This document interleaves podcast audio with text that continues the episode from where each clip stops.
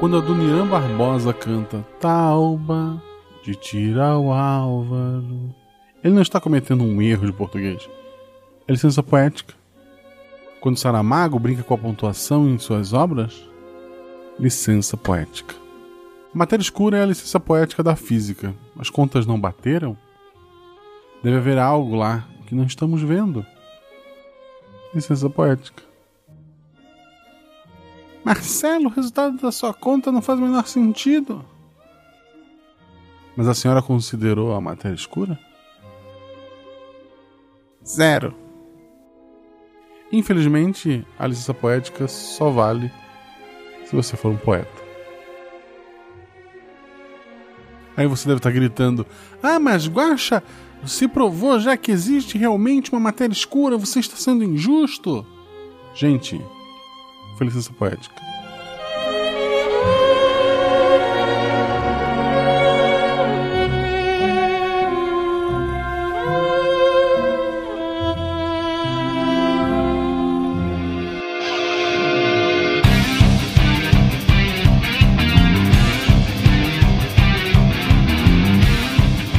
Pessoas, aqui é Fernando Malto Fenca, diretamente de São Paulo, e é muito emblemático que no dia que a gente está gravando de hoje, sim, estou datando logo no início do episódio, dia das debates presidenciais, os últimos debates presidenciais, o cast seja sobre matéria escura. Aqui é Bruno Galas de, do Rio Grande do Sul e, dada qualquer regra, mesmo fundamental ou necessária para a ciência, há circunstâncias em que é recomendável não só ignorá-las, mas também assumir o seu oposto. Paul Feyerabend, físico e epistemólogo tesudo. Tesudo. Tesudo.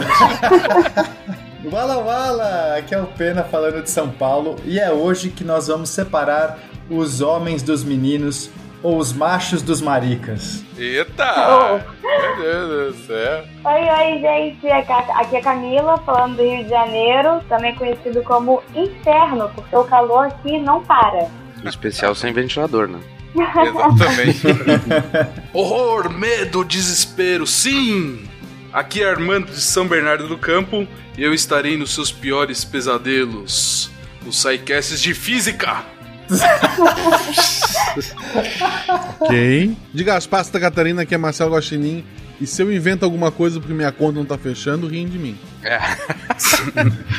Você está ouvindo o SciCast, porque a ciência tem que ser divertida.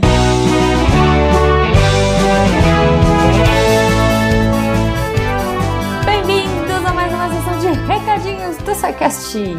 Eu sou a Jujuba e eu quero saber quem tá pronto pra explodir cabeças. Meu Deus, mais um tema cabeçudo pra você que adora. Falando em tema cabeçudo, antes de dar os recadinhos padrões, eu vou trazer dois recados muito legais. Olha só. O primeiro recadinho é para quem ainda não conhece o projeto do nosso querido Psycaster André Bach. Ele tá com um projeto novo que se chama Sinapsando. Olha só. É um podcast super bacana. Ele é feito em rádio, né? Tá sendo veiculado em rádio lá em Londrina, mas já está no Spotify, já tá no blog. Para quem quiser conhecer e quiser ouvir o trabalho do Bach aí, eh, ele é feito por temporada. Essa primeira temporada vai até o episódio 10 e volta no que vem. Então, se você quiser ouvir, procura aí Sinapsando com Y, S-Y. Claro, Tarek, por favor, coloque aí no post para os ouvintes. O segundo recado, já que estamos nas explosões de cabeças aí, olha só, o Pena, o nosso querido físico, historiador, matemático, pianista, enfim, você fica aqui até amanhã. O Pena vai participar de um painel, olha só, que é o futuro da inteligência artificial.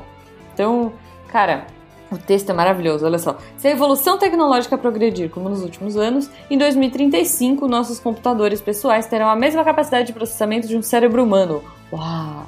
O que acontecerá a partir daí? Eu, eu, eu espero Detroit. É só isso que eu espero, gente. E... As máquinas farão tudo para nos servir ou nos dominarão? Essas máquinas serão utilizadas para agravar as desigualdades sociais já existentes?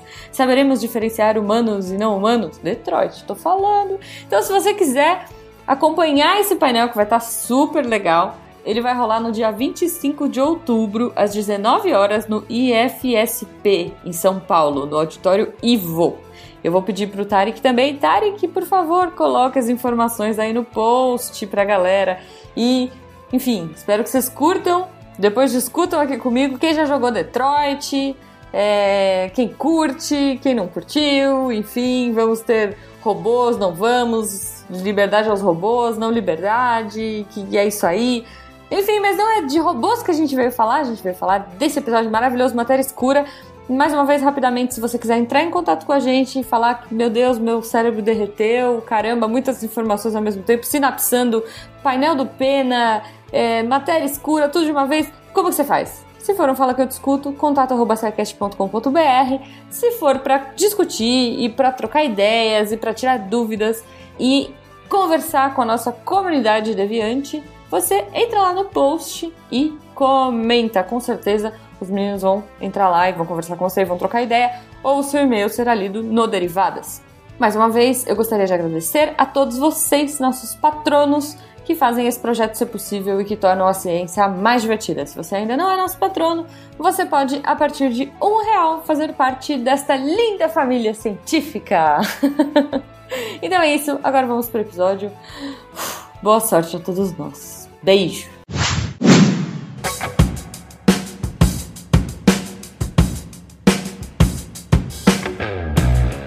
Imagine que você é um peixe nadando em um lago. Você pode se mover para frente, para trás, de um lado para o outro, mas nunca para cima da água. Se alguém estivesse de pé ao lado do lago, observando você, você não teria ideia de que eles estavam lá. Para você, esse pequeno lago é um universo inteiro. Agora imagine que alguém se abaixa e tira você da lagoa. Você vê que o que você achava que era o mundo inteiro é apenas uma pequena piscina. Você vê outras lagoas, árvores, o céu acima. Você percebe que faz parte de uma realidade muito maior e mais misteriosa do que jamais você sonhou. Blake Crouch em Dark Matter.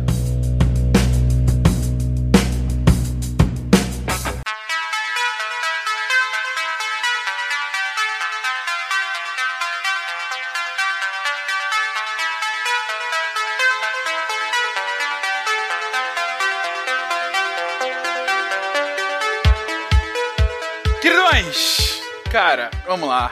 Já começamos do início aqui pedindo a você, querido ouvinte, expanda seus horizontes, respire fundo, cast de física, física teórica, astrofísica, é aquela coisa, sabe? Você sabe que vai ser exigido hoje. Eu serei exigido hoje, todos seremos exigidos hoje. Gente, vamos lá. O que é matéria escura? Matéria escura é uma coisa que a gente não vê, mas acha que tá lá. Abraço, tchau. Ótimo. A gente não vê, mas acha que tá lá. Beleza, começamos bem. Mas é o éter 2.0? É Sim. quase isso. Ah, bom, começamos muito bem. Matéria escura é algo que a gente não sabe exatamente o que é. A gente tem algumas evidências. É, a gente vai falar nesse cast sobre o histórico de quais foram as primeiras evidências, por que a galera começou a achar que existia algo além né? Uma matéria que estava ali.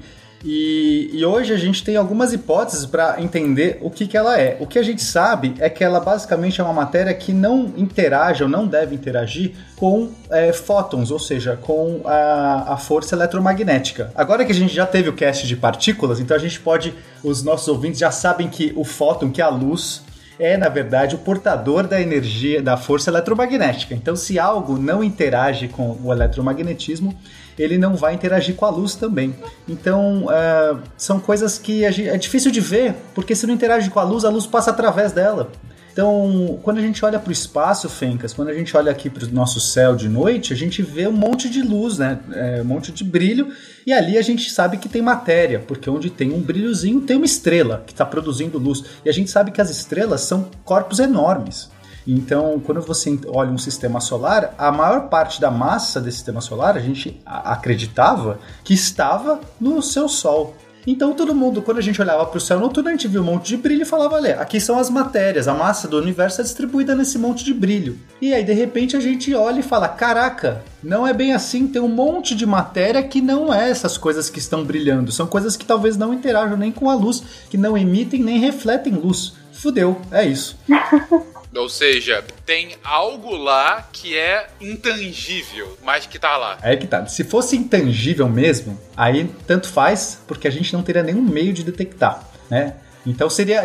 Pode ser que tenham coisas intangíveis por aí, mas é que isso é na mesma. Se não tem nenhum método de detecção, é melhor a gente supor que não existe. É, tipo o dragão invisível da garagem, do Sagan. Exatamente, o dragão da garagem. Isso é propaganda dos outros, para isso, mentira. Catim pra eles. Mas tem coisas que interagem com essa matéria. Então, a, o que a gente sabe é que essa matéria, seja lá qual for, ela interage com a gravidade.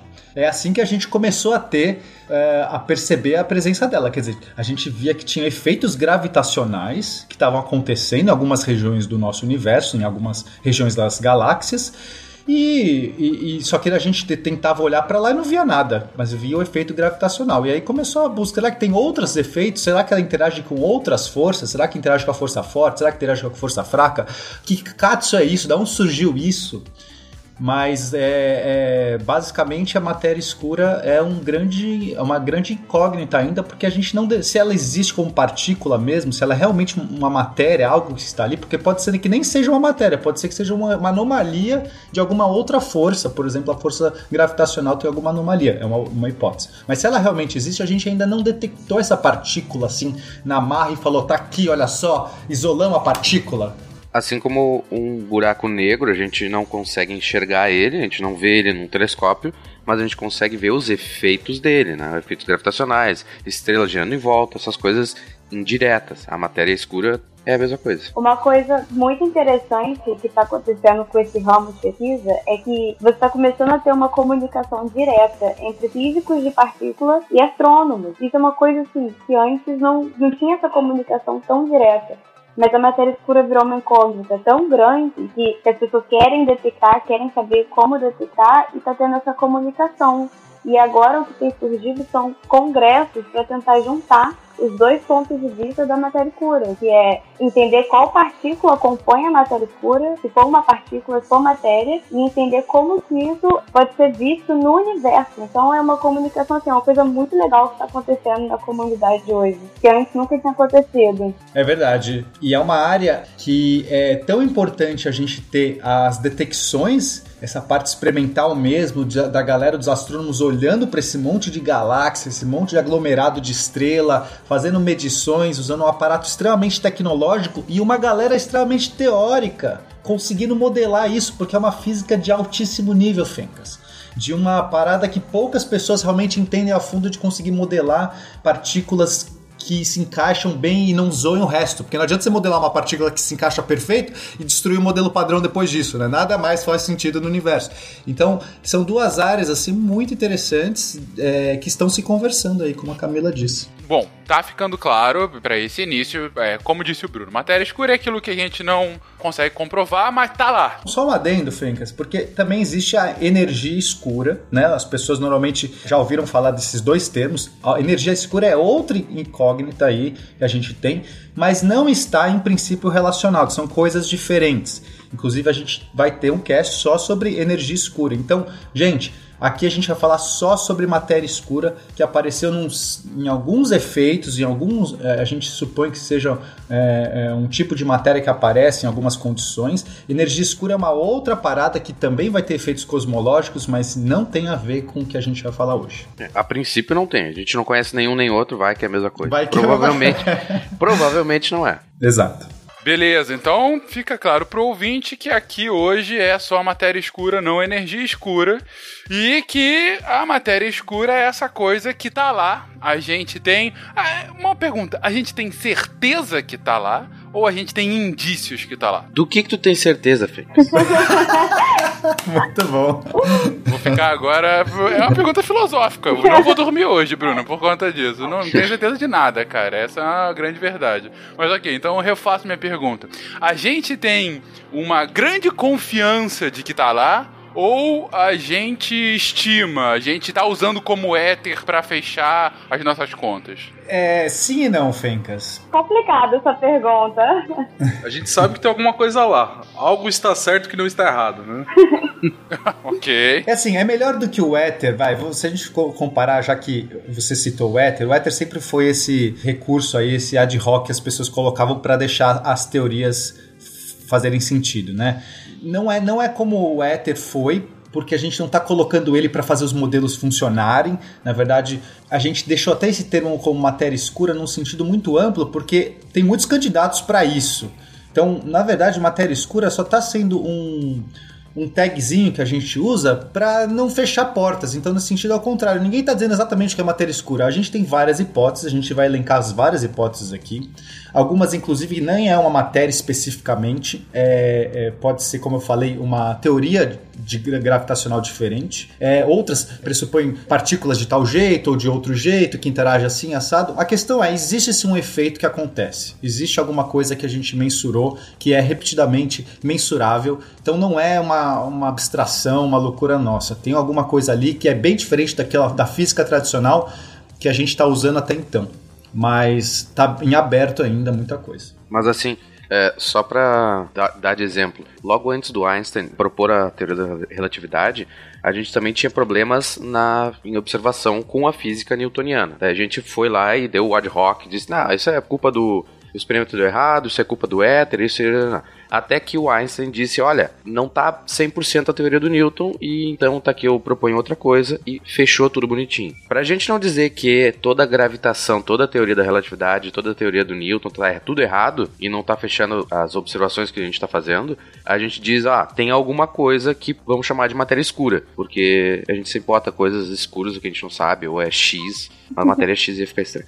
E então é, é um ad hoc novo que pode ser que a gente realmente encontre algum tipo de matéria diferente, que é a matéria escura, ou pode ser que tá, a teoria tá 100% errado, o que eu voto que ia ser muito mais legal. Ter tipo uma revolução no paradigma da física, e tu, meu Deus, um sim, novo sim. Einstein, assim, né? Então a gente tá realmente nessa de a gente não tem certeza se é uma coisa nova ou se o que a gente tem não tá 100% certo. Não engloba, uh, talvez em escala universal, em escala cosmológica não engloba a relatividade. O que é improvável, né? Porque ela é tão bonitinha. então a gente não sabe exatamente o que é. Mas, gente, o que, que é? Eu acho que a melhor pergunta é como que a gente sabe que tá lá? A gente sabe que tem alguma coisa lá, né? É que nem aquele filme de terror, né? Que você sabe que é, tem um canto escuro, você sabe que tem alguma coisa ali, mas você não sabe exatamente o que, que é. Então acho que essa seria a pergunta. Como que a gente sabe que existe alguma coisa lá? Então, Armando, como que a gente sabe que existe uma coisa lá? Bom, meu caro Fencas, uh, através de. É, através de, de observações astronômicas, né? Acho que a primeira detecção aí foi em 1933, um astrônomo suíço, né? O Fritz Zwick, que ele estava observando, né? Fazer observações de aglomerados de galáxias. E ele e observou que a, a velocidade radial a, daquelas galáxias, então as galáxias elas se movimentam de, de forma circular, né? Que sua velocidade, a velocidade 8 daquelas galáxias que ele observava, tinha uma velocidade muito elevada. O que era muito esquisito, né? Assim como eu fazer um jabá aqui também, uh, eu fiz um, um spin de notícias sobre matéria escura. Eu fiz uma, uma analogia, assim, pra, pra gente tentar entender o quão esquisito é isso, de que é como se você observasse um rato, um, um bicho muito pequenininho, se movendo é, com a velocidade de um elefante. Então, o que eles observaram eram objetos bem pequenos, mas que se movem muito, muito devagar. Mais devagar do que deveria para um tamanho daquele objeto. Bem pequenos não, né? Porque a gente está tratando de galáxias aqui, né? Mas é, essa é a ideia. Tinha, existia muito mais massa ali do que a gente conseguia ver. Essa é a ideia. Não, na verdade, ele, os objetos tinham uma velocidade muito superior, o que não podia ser o que acontece. As galáxias elas se moviam muito rápido, só que se elas se movessem tão rápido, elas não estariam ligadas gravitacionalmente. E para elas estarem ligadas gravitacionalmente, tinha que ter mais massa do que eles estavam observando na luz. Não entendi essa explicação, Camila. O que acontece? Quando você tem uma força gravitacional, você tem uma velocidade de escape. Pra, e essa velocidade de escape está associada com a massa, entendeu? Então, essas galáxias que estavam ligadas gravitacionalmente, elas tinham uma velocidade muito alta. Se, se elas tivessem essa velocidade, elas não poderiam estar ligadas gravitacionalmente. Elas iriam escapar umas das outras, elas iam passar direto. Esse suíço, o, o Fritz, Fritz Zwicky, ele estava é, observando o aglomerado de galáxias Coma, então ele estava vendo é, um aglomerado de várias galáxias, são várias galáxias orbitando aí um centro em comum. E ele aplicou um, um teorema chamado teorema de Virial, que relaciona a energia cinética média dessas galáxias com a energia potencial. O que significa isso, Fencas? Então, primeiro ele conseguiu medir a velocidade radial de algumas dessas galáxias. Ele não mediu de todas, imagina, ele só mediu de oito. Oito estava bom para ele. E aí ele percebeu que essas, essas galáxias tinham uma, uma velocidade muito elevada. Quando ele aplicou esse teorema que relaciona a energia cinética, então ele tinha a velocidade, energia cinética, e conseguiu calcular a massa total dessa galáxia, energia potencial. E ele percebeu que é, essa, essa, essa, matéria, essa, essa quantidade de massa total que ele estava conseguindo era muito inferior ao que, ao que deveria ser, ao, ao número é, que ele calculou. Então ele calculou um número muito alto de, de energia potencial só que ele media, ele observava, olhando para as estrelas e fazendo uma relação entre luminosidade que ele recebia e matéria e massa, assim como a gente consegue fazer normalmente com o Sol, com qualquer tipo de estrela, você olha o brilho daquela estrela e você consegue calcular a massa daquela estrela, tá? Tem uma relação aí de brilho com massa. Então ele olhava o brilho das coisas, calculava uma matéria, uma massa. Ele usava esse teorema do virial, usando energia cinética, calculava uma massa muito maior. E aí ele falou assim: caramba, tem alguma coisa errado. Esses caras estão com uma velocidade tão alta que, isso, que deveria ter muito mais matéria, só que essa matéria está invisível, porque a matéria visível está é, tá numa escala muito menor. Então ele chegou no número de 400 vezes, deveria ter 400 vezes mais matéria invisível do que matéria visível.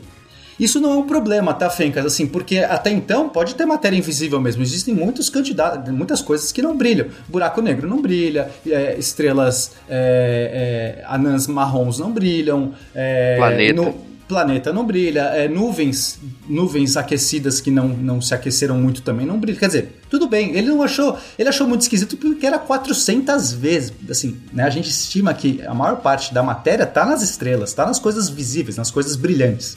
Mas tudo bem, ele só relatou. E quando ele escreveu o artigo dele, ele falou assim: é, a gente tem aqui muita matéria que ele chamou de dunkle Materie, que seria matéria escura em alemão. Então, daí que surgiu esse termo a primeira vez. Ele falou: ó, observação, tem muita matéria escura aqui. Que engraçado. E isso ele só chamou de matéria escura não porque ele estava propondo uma no, um novo ramo da física, propondo um novo tipo de matéria, não, é só uma matéria que não está brilhando. Ele está dizendo, tem coisa que eu só não estou enxergando, por isso é escura. Né? Exatamente, não foi nenhum breakthrough naquela hora, não foi nenhuma revolução. Olha, não sei o que. A galera falou assim, ok, tem coisas ali que não dá para ver. Mas será que esse cara fez conta certa? Porque ele só pegou oito galáxias nesse aglomerado. Pode ser que ele escolheu umas galáxias que estivessem muito fora do padrão. Pode ser que as contas que ele fez, essas extrapolações, uma das, dos, das soluções, das explicações, inclusive, era essa, porque eles falavam assim: olha, você usou o teorema de Virial. O teorema de Virial ele diz que só funciona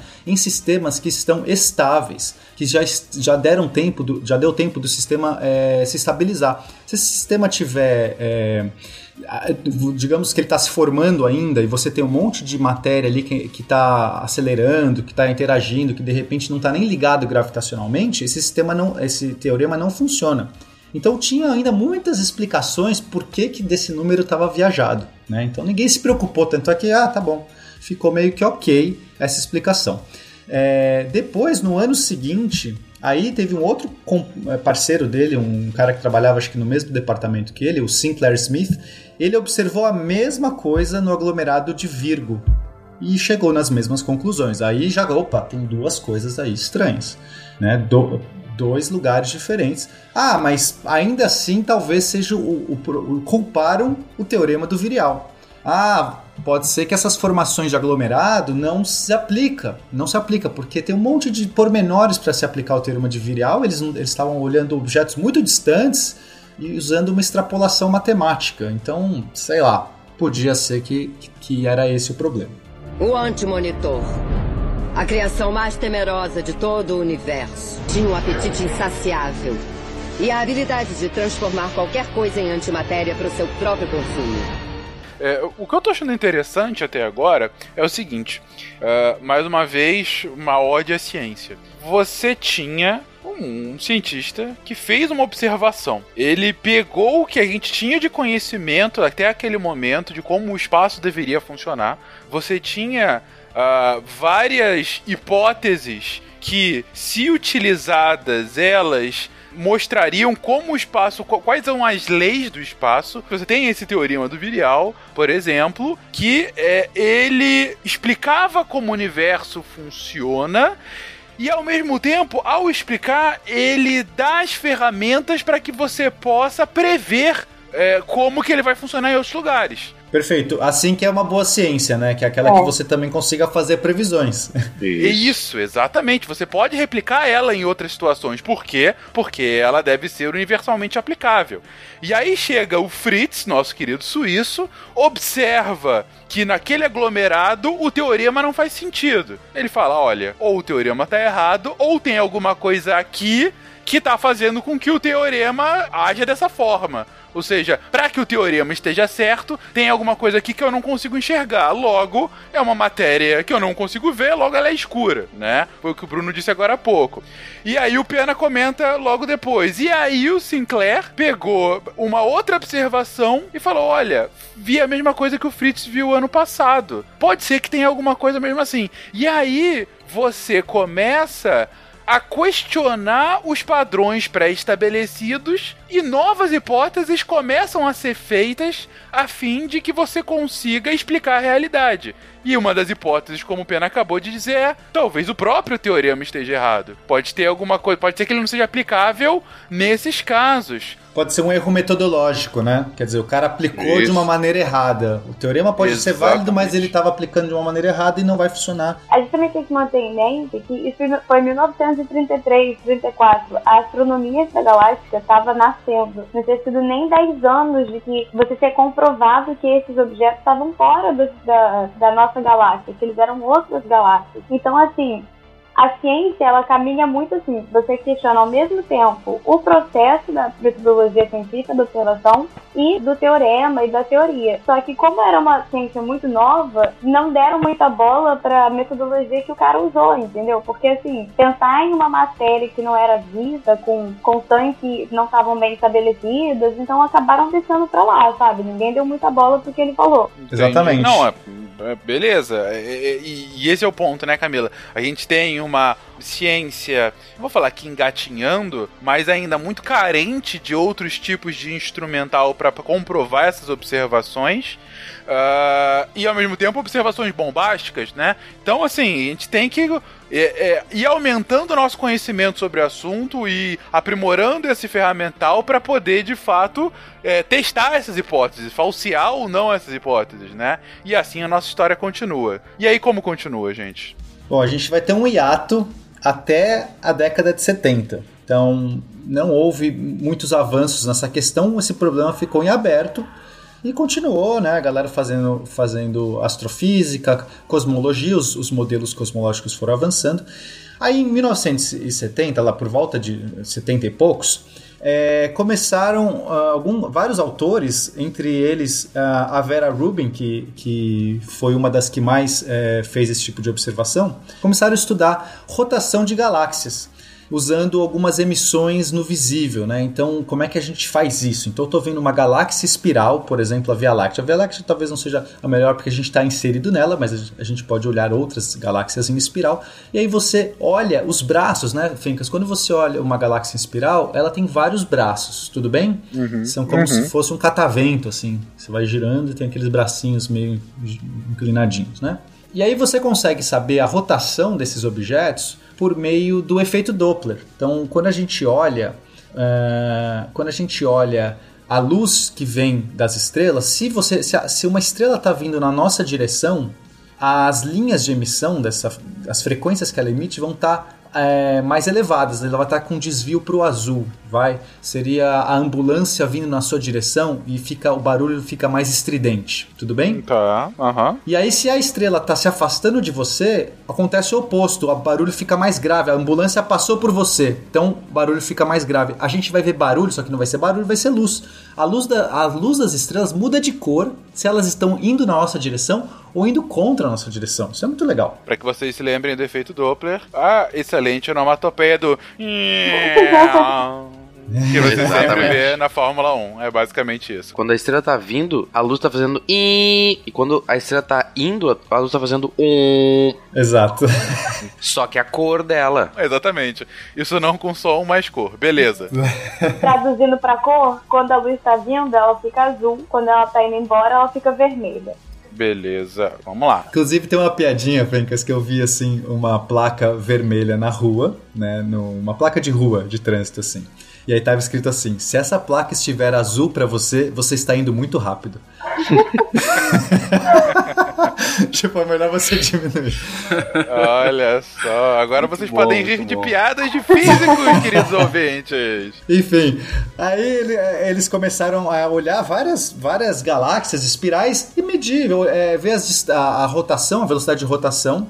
E o que eles notaram é que os braços dessas galáxias em espiral, então quanto mais afastada uma estrela estiver nesses braços, elas deveriam naturalmente, pela lei de Kepler, que a gente entende de rotação, de, de órbita de corpos, deveria diminuir a sua velocidade. Né? As velocidades deveriam ficar mais lentas conforme você se afasta do centro, assim como a gente vê no nosso sistema solar. Você vai ver lá, Plutão está girando muito mais lento do que a Terra, né, ao redor do Sol. Isso acontece meio que pela justamente por essas leis da gravitação aí newtonianas. Só que eles notaram que não, que os braços dessas galáxias mantinham a mesma rotação, mesmo com estrelas mais afastadas. Então, a partir de um ponto, quanto mais afastada a estrela tivesse, ela continuava tendo a mesma velocidade, às vezes até uma velocidade acima. Isso era estranho. Para poder explicar esse fenômeno, você teria que supor que existisse mais matéria distribuída num halo ao redor dessa galáxia tivesse muita matéria invisível, matéria que você não está vendo, porque se você, olha as estrelas, elas, elas vão diminuindo de, de, de número, tá? Então, quanto mais próxima, qualquer galáxia espiral, quando você olha, você tem mais estrela no centro do que nas bordas. Então, quando você olha aquilo, você, para explicar, você teria que ter muita matéria invisível na parte de fora, na parte mais afastada, porque essa gravidade gerada por essa, essas, essas, essa galera, essa massa invisível, poderia estar fazendo o efeito de, de acelerar os braços. E eles começaram a fazer essas contas e parecia que tinha que ter seis vezes mais matéria escura, invisível, do que a matéria visível, a matéria que emitia a luz. Inclusive aqui, Fencas, tem, é, vou deixar aqui no post uma imagem para a galera ver dessa distribuição e tem um videozinho muito legal também, inclusive se vocês quiserem clicar.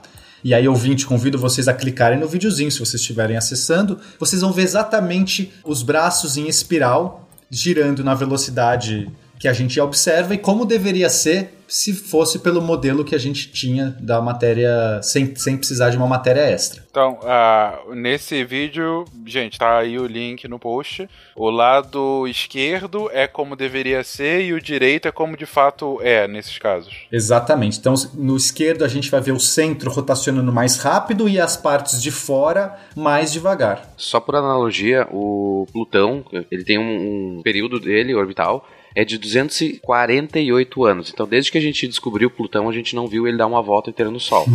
Enquanto que Mercúrio, ele dá uma volta no Sol em 88 dias. Então, Uhum. ah, por quê? Porque Mercúrio é, tem mais massa. Não tem nada a ver com a massa do, do objeto, mas sim a massa total do sistema e principalmente da do Sol, que tem ah, 98% da massa do nosso sistema solar inteiro.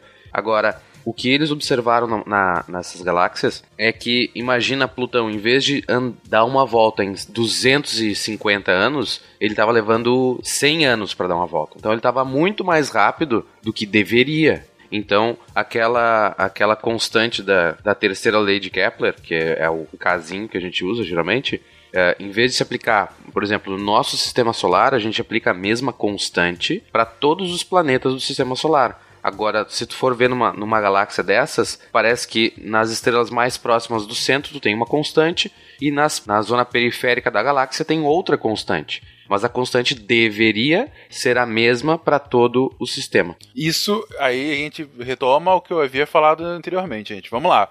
Bruno cita: tem aqui essa lei de Kepler e essa constante.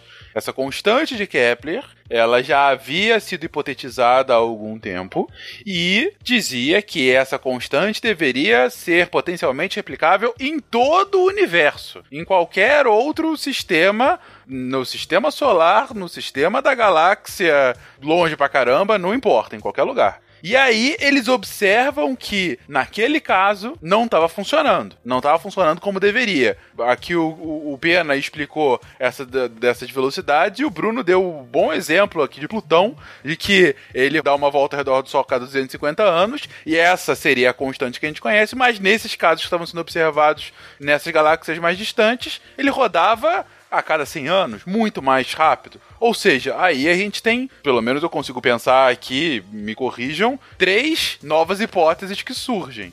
A primeira é que a, a observação estava errada, mais uma vez, a metodologia de alguma forma está falha. Uhum. Né? Perfeito. A segunda é que a fórmula, a, a, o Kepler estava errado. Você uhum. observou em alguns lugares, mas em outros não é assim. A gente só não tinha observado em lugares suficientes. A lei estaria incompleta. Ela Exatamente. tem mais parâmetros do que a gente achou, então tem algum parâmetro Exatamente. que se aplicaria naquela galáxia que daria aquele erro e, e então teria a, a lei estaria incompleta. Isso. E o terceiro é que a lei tá corretíssima, só que a gente não tá vendo todos os parâmetros da galáxia. E aí que entra a matéria escura. Porque aí a lei continuaria funcionando se você coloca essa matéria que eu não consigo ver, mas que tá lá dando a massa necessária para que a lei esteja correta. Sim, e quando, Perfeito, e quando você vai, vamos dizer, atualizar a ciência, você precisa colocar um adicional que não estrague tudo que a sua ciência já explica, sabe? Então, Não adianta você querer criar um negócio completamente novo porque essa observação não tá batendo. Você precisa de uma coisa que explique tudo que você já conheça e essa coisa nova que não tá fazendo sentido. Sim. sim eu, eu tenho uma dúvida enquanto a isso. Então, no caso, a, a matéria escura ela não é, ela não tem uma densidade uniforme é, radial, né? A partir do, do centro dela, não, não é uniforme, então, a distribuição de, de matéria escura? Não, justamente por isso que diz que é num halo, né? Não, então aí que tá. Aqui a gente ainda não, não sabe dizer. Uh, em princípio, poderia, é, ela poderia ser uniforme ou ela pode estar mais concentrada só ao redor. É, então, porque para explicar Plutão, por exemplo, teria que ter uma concentração maior de, de matéria escura é, na região próxima a Plutão, por exemplo, né? Se pegar esse caso aí. Sim, o que, o que acontece é o seguinte: na, a matéria convencional ela vai decaindo, a sua densidade vai decaindo com o raio a matéria escura não pode ir decaindo, ela talvez seja constante ou pode até ir aumentando. A questão é que você tem que ter uma distribuição diferente. Porque antes o problema era simplesmente, né, se a gente fosse voltar lá para o primeiro problema do Fritz, no Fritz o problema era o cara estava vendo menos matéria do que, do que é, o cálculo do, do teorema de Virial dava para ele. Então, na teoria, no cálculo dele tinha que ter muito mais matéria, ele olhava e via menos. É, então tem que ter matéria a mais. Agora, nesse caso, não é só que está faltando matéria. Nesse caso, além de estar tá faltando matéria, ela tem que estar tá com uma distribuição diferente. Então, uma coisa seria supor que a matéria escura, uma matéria escura que eu estou dizendo aqui, uma matéria invisível, uma matéria que não brilha, planetas, estrelas, buracos negros, estrelas que já morreram, coisas que não estão mais brilhando, estrelas de neutro, poderiam estar junto no, na, na mesma distribuição das estrelas brilhantes certo? Se você tem planetas, os planetas vão estar junto às estrelas. Se você tem uma distribuição que todos os objetos vão caindo com a distância, você vai esperar que se, se for uma estrela que morreu, ela também vai ter esse mesmo comportamento. Mas aqui não, o problema aqui era inerentemente outro.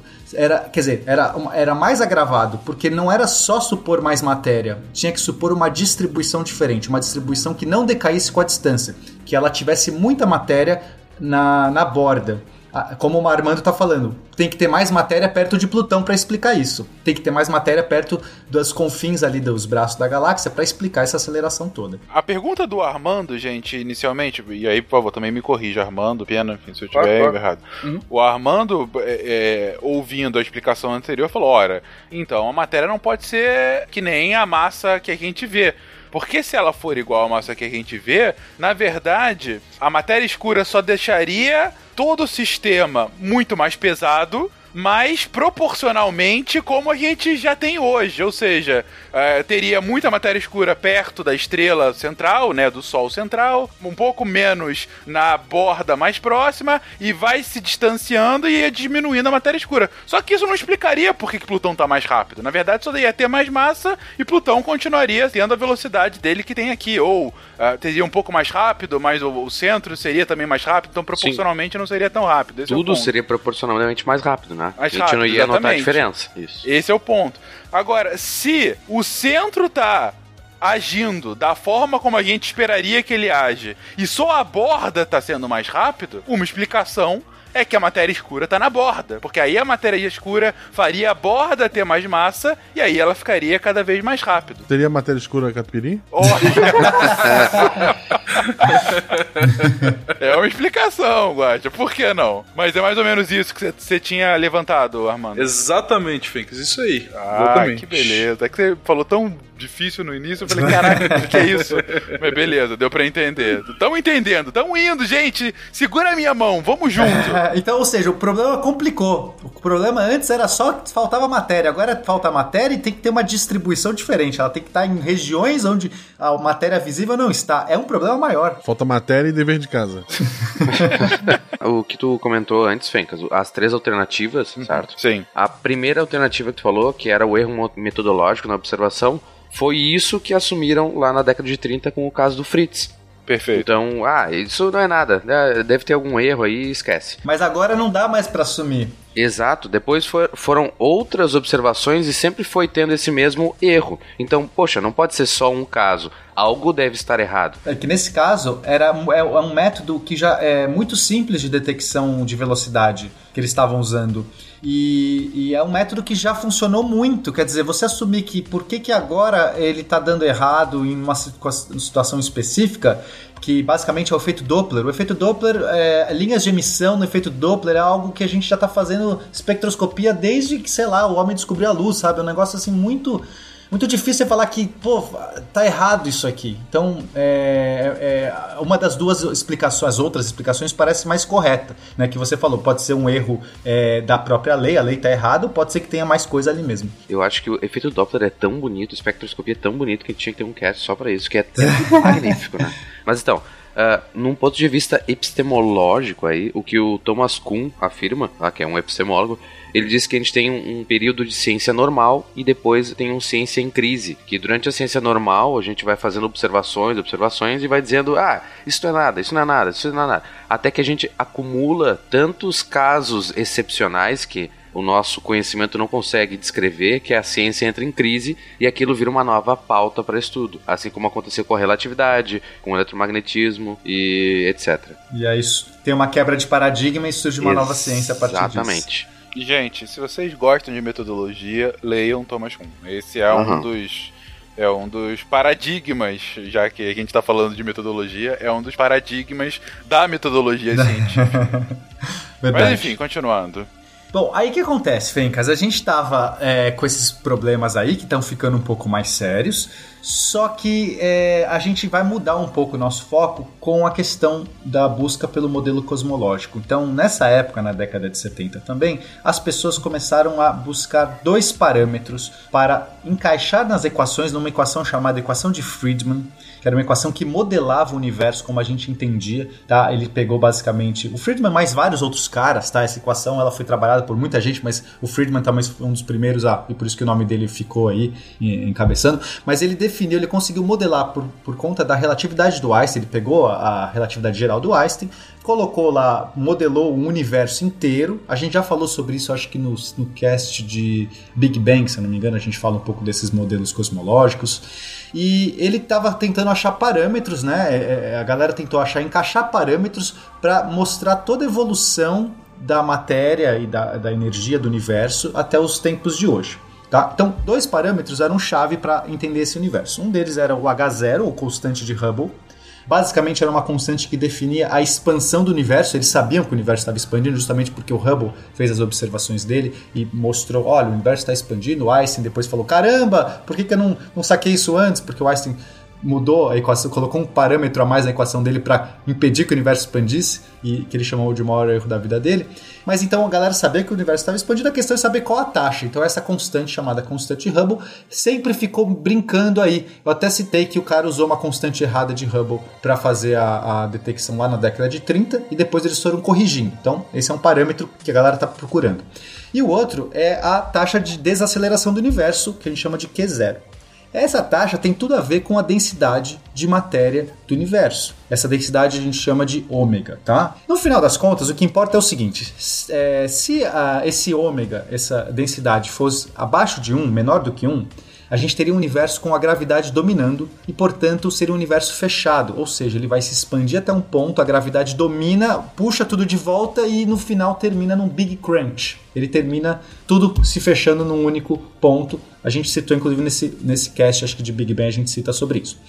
Se a gente tivesse um ômega maior do que 1, a gente teria um universo aberto que ele vai se expandir para sempre, tá? Basicamente, o universo vai crescendo, vai crescendo, vai crescendo e para sempre. Ômega igual a 1 seria o universo plano. Ele vai se expandindo, mas cada vez menos. No infinito ele meio que para de se expandir. O que acontece? Desses três parâmetros, né? A, a gente sempre tende, né? Os, a gente não, né? Os astrônomos, pô, se fosse igual a 1 seria legal, né? Assim, parece que, pô, seria, um, seria um, um número bacana. E os dados que eles tinham era de. As medidas que eles tinham feito até então era ômega de 0.1 até 0.01, tá? Ou seja, 10 vezes menos ou 100 vezes menos do que o ômega 1, que seria, ou sei lá, talvez um ideal. Só que aí você fala assim, nossa, então tá bem abaixo. Não, não tá bem abaixo, Fencas. Acontece que essa medida, ela. Se o ômega não for exatamente 1, se ela for um pouco abaixo de 1, em pouco tempo ele vai ser cada vez menor, cada vez menor, e exponencialmente ele vai diminuir até ficar um número ínfimo. Se ele for um pouco maior do que 1, ele vai crescer, crescer, crescer, até virar um número muito grande, muito longe de 1. Então esse ponto 1 ou ponto 01 é muito perto de 1, para não parecer verdade que, que deveria ser 1, entende o que eu quero dizer? Eles estão errando por só 10 ah, vezes entendi, ou 100. Seria entendi. uma coincidência tão absurda eles estarem medindo o universo na época certa em que o parâmetro estivesse perto de 1, mas não é 1. Porque qualquer outra, outra, outra tempo deveria ser muito abaixo. Assim, abaixo que eu tô dizendo 10 ordens de grandeza abaixo ou 10 ordens de grandeza acima, não duas ordens. A lógica, então, é: se o nosso universo tem quase 14 bilhões de anos, e agora que a gente está medindo qual é a taxa de expansão dele. Se ele não for exatamente equilibrado, um pouco a mais ou um pouco a menos do que essa taxa de equilíbrio, que seria 1, isso já seria desde o início. E desde o início ele já seria desequilibrado e ele iria se desequilibrando cada vez mais. Ele poderia estar muito abaixo, se aproximar muito de um e depois diminuir de novo. E seria incrível a gente medir bem na hora que ele tá perto de 1. Ele poderia lá no começo ah, do universo estar tá, tipo 0.000001. Aí ele Entendi. vai se aproximando de 1, mas ele nunca pode cruzar. Se ele, se ele for eminentemente abaixo de 1, ele nunca vai cruzar. Entendeu? Okay. Mas de qualquer jeito seria incrível a gente medir na hora que ele tá perto, né? Você fala, caraca, Entendi. É uma puta coincidência de que nesse exato momento ele se aproximou do que a gente acha que seria essa taxa de estabilidade. É, um bilhão de anos à frente ele já seria muito abaixo, por exemplo. Ou, ou, muito acima, entendeu? Então, ou muito acima, entendi, entendi. Então, nesse sentido, é, pareceu que, cara, deve ser um, sabe? Aquela coisa assim, sei lá, faz. É, talvez a gente esteja errando, é muito, a gente não mediu o universo inteiro, a gente, erra, a gente errar a matéria do universo numa escala de, de 10 ou 100 é razoável do que pensar que a gente acertou o momento exato da medida para que ele esteja perto de um. Então, houve uma grande iniciativa, uma grande é, iniciativa, não, uma grande vontade, na verdade, das pessoas de tentar corrigir esse, esse modelo e tentar tentar já achar a explicação das duas anomalias, tanto da, dos braços das galáxias espiraladas quanto os aglomerados de galáxia. Porque se está faltando matéria para o meu universo, esse ômega é uma densidade de matéria, então está tá baixo, eu preciso ter mais matéria. Então, se eu corrigir essa matéria numa escala de 10 até 100, eles né, variavam esses números, estavam incipientes, talvez explique, é, é, resolva o problema do o modelo cosmológico e já resolva o modelo das duas anomalias que a gente tinha. E foi por isso que deu um novo fôlego para a galera pensar que essa, essa matéria escura era muito real mesmo. Deveria existir mais matéria no universo.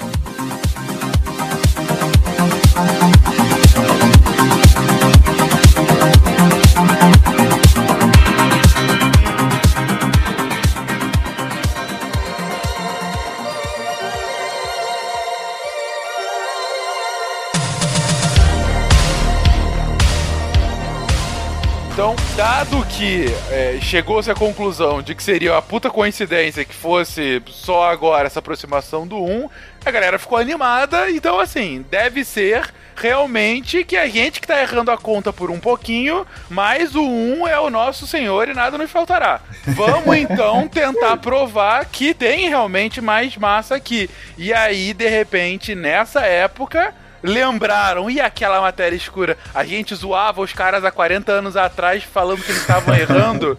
Deve ser isso, pode ser isso, vamos ver se é isso. E aí voltou-se a falar de matéria escura, mais ou menos isso. Isso, voltou à tona, né? E por que que voltou à tona? Porque se eles estão errando numa escala de 10, se aquela, aquele ômega não é 0.1 mais 1, ou seja, o que o Pena falou, eles estão errando numa escala de 10. E para errar numa escala de 10, ou numa escala de 100, uma escala bem próxima e não uma escala de muitos zeros, significa que talvez isso seja explicado por aquela matéria que a gente não estava considerando. E com essa matéria a gente consegue recalcular a massa total do universo e aí o 1 se aproxima e aí a massa escura faz sentido e a gente encontra a verdade e a vida.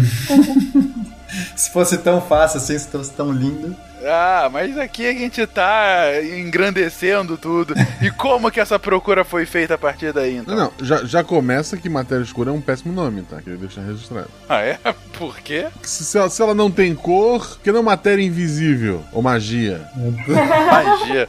Magia, isso é muito bom. Por que, que esse planeta tá girando tão rápido? Magia. Ah, tá bom então. Mas é, isso é muito bom, Guacha, porque Uh, poderia sim chamar de matéria invisível, mas lá no início, lá o Fritz, ele disse: Eu só não consigo enxergar, por exemplo, uh, se tiver um buraco negro, se tiver um planeta, se tiver muita poeira, como o Pena já comentou, pode ser que seja isso. Essas coisas não são invisíveis, mas para nós, uh, a uma distância tão longe, a gente não consegue enxergar elas porque elas não têm luminosidade própria. Naquele momento. Então, depois que tu viu o erro, por que não corrigir o erro? ah, é.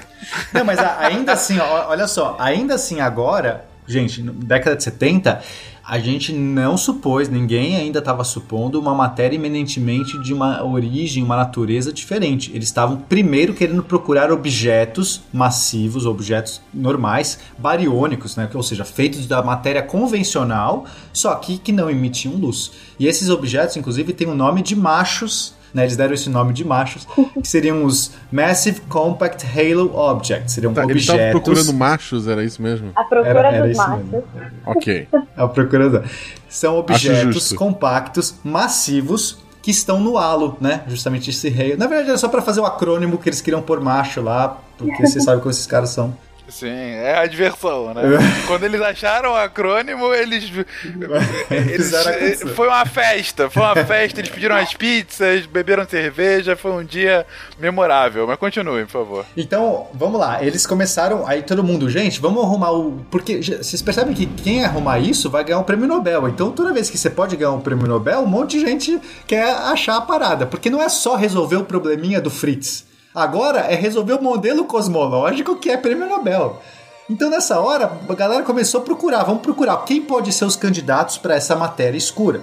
Então, eles pensaram buracos negros, porque eles têm muita massa e não brilham, não emitem luz. Né? A luz que vem do buraco negro é só da imediação do buraco negro. Então, um buraco negro perdido no, no universo ali, vagando no meio daquela galáxia, e nada perto, invisível, não vai dar para ver, é negro.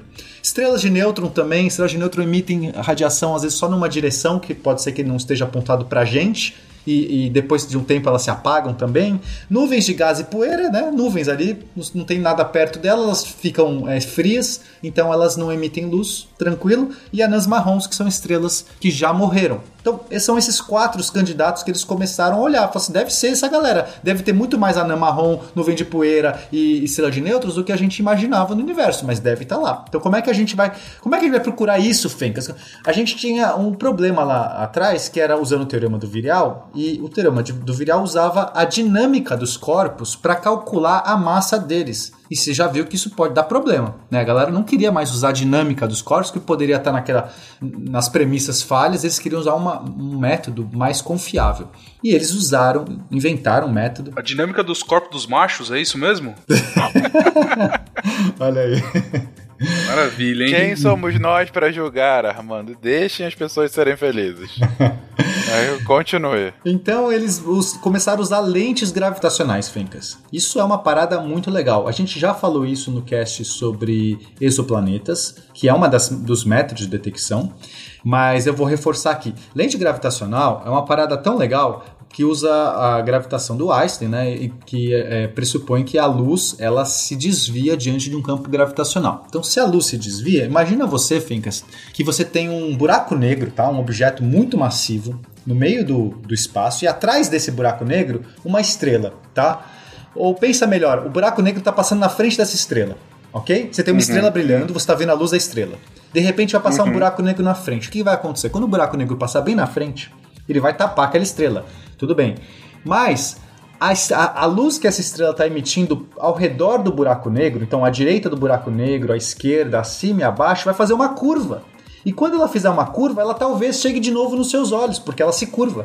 E quando ela chega nos seus olhos, você vê uma imagem repetida dessa estrela, quatro estrelas, ou várias estrelas, ou às vezes até um todo um efeito de lente mesmo, como se fosse uma, uma um, um rastro circular. Isso. Por exemplo, vocês podem ver no, o, no filme no Interstellar, podia ter um Prometheus esse legal, né? Mas no Interstellar, a gente vê o, o, Gargantua lá. é, ele parece uma estrela brilhante, tem o halo, em, porque é, tem o, o disco de acreção que tá incandescente. Uhum. E. Posso chamar de incandescente? Pode. Obrigado.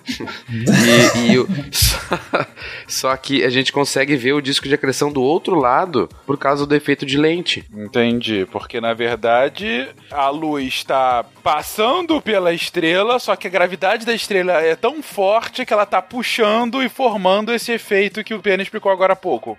É, exatamente como uma lente de vidro mesmo, né? Quando você olha um objeto numa lente de vidro, você consegue ver ele, ele é, formando uma imagem num outro eixo, né? A luz faz uma curva, você Sim. consegue ver, você consegue ver às vezes o mesmo objeto se você olhar com meio que dentro do vidro e fora do vidro, você vê um objeto fora do vidro e outro por dentro do vidro.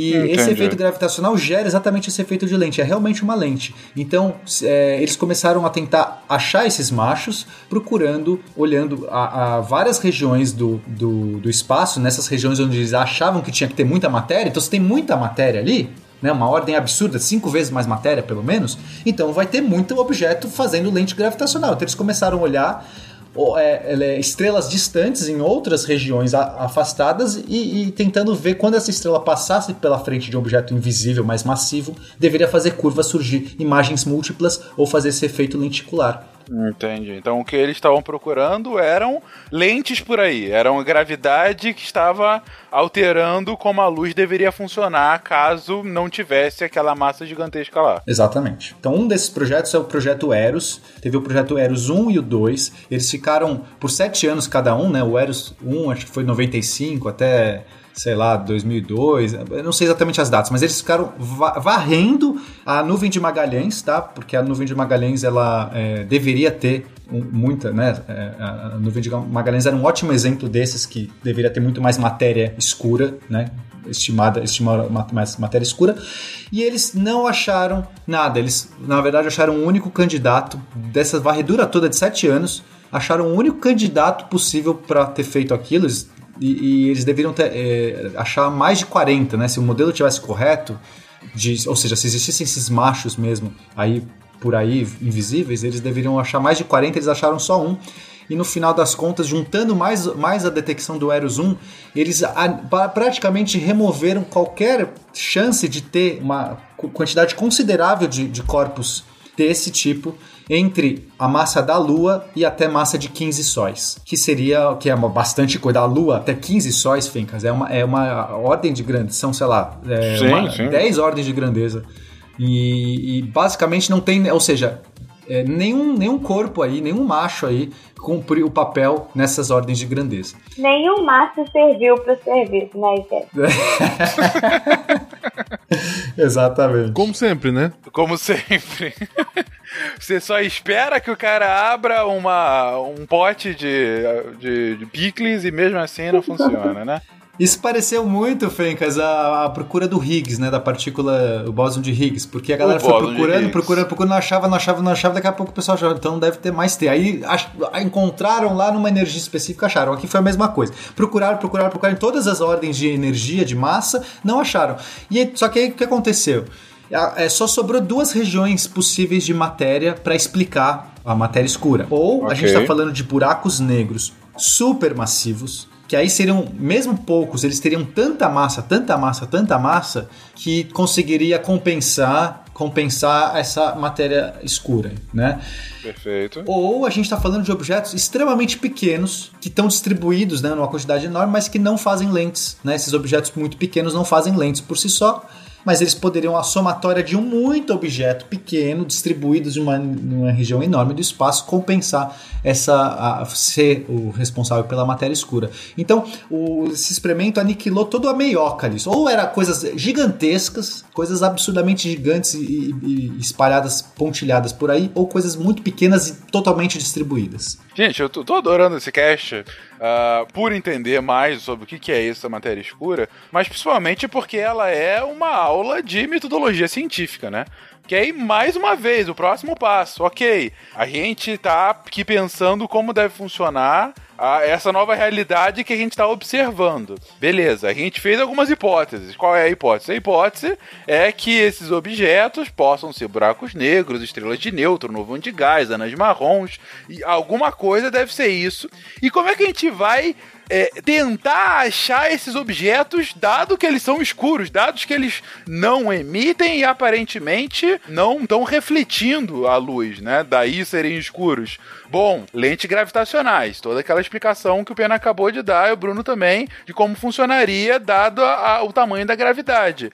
E aí eles testam, olha, se um objeto grande assim deveria fazer com que a luz agisse dessa forma, vamos testar para ver se nesse local a gente consegue encontrar. Faz um modelo, cria uma expectativa, testa, não dá certo. Ou seja, o modelo está errado, ou seja, a minha explicação, a minha hipótese estava errado. Daí, para que eu possa continuar seguindo em frente, eu tenho que reformular a minha hipótese. E a nova reformulação da hipótese é: OK, esses objetos intermediários, eles não são a explicação, porque o meu teste deu errado. Logo, para que eu consiga explicar essa matéria escura, ou ela é tão grande, tão grande, tão grande que ela nem tá ali perto, né? Essa mega buracos negros que não estariam fazendo a lente gravitacional, mas que ainda assim são tão megas que eles estariam agindo com a gravidade, ou eles são tão pequenininhos, mas são tão juntinhos ali e acabam fazendo uma, uma força gravitacional,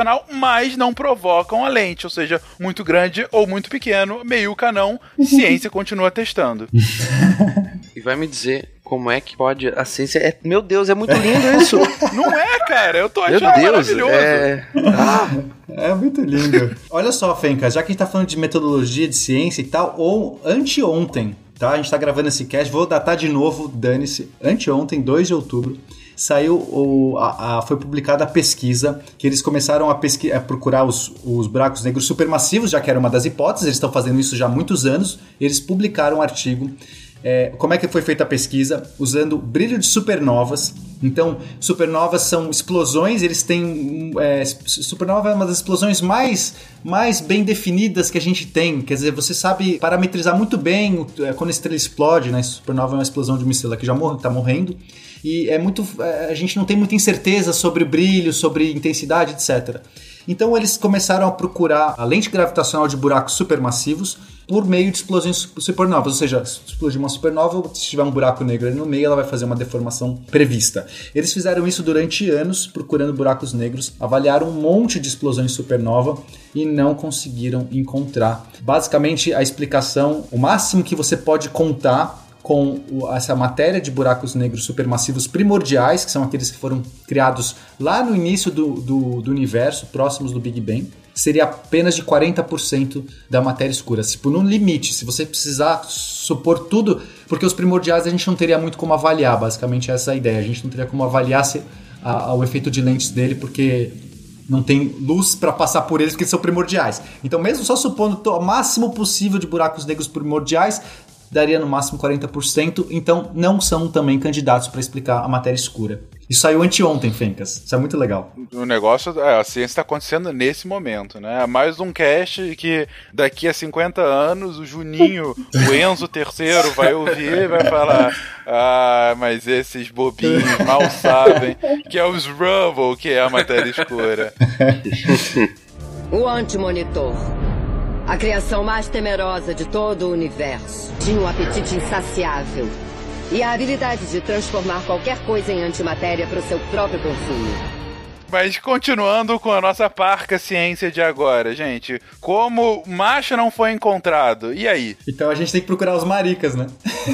Ah, é outro acrônimo ou não? É só uma É piadinha um outro mesmo? acrônimo também, são os WIMPs. Mas calma, a gente chega lá.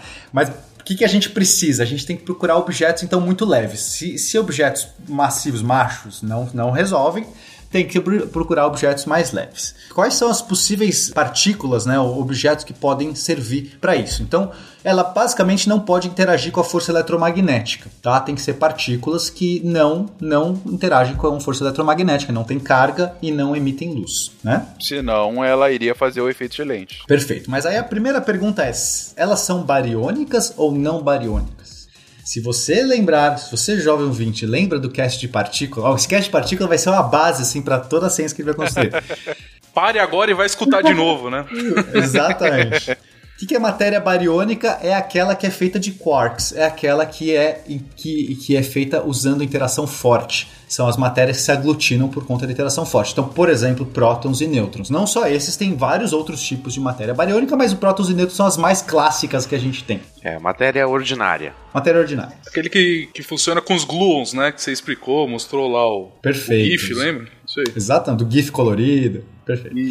Então, essa é uma pergunta honesta. né? A gente. E aí, como é que a gente sabe se esse- esses caras que não têm carga, mas eles podem tranquilamente interagir com a força forte?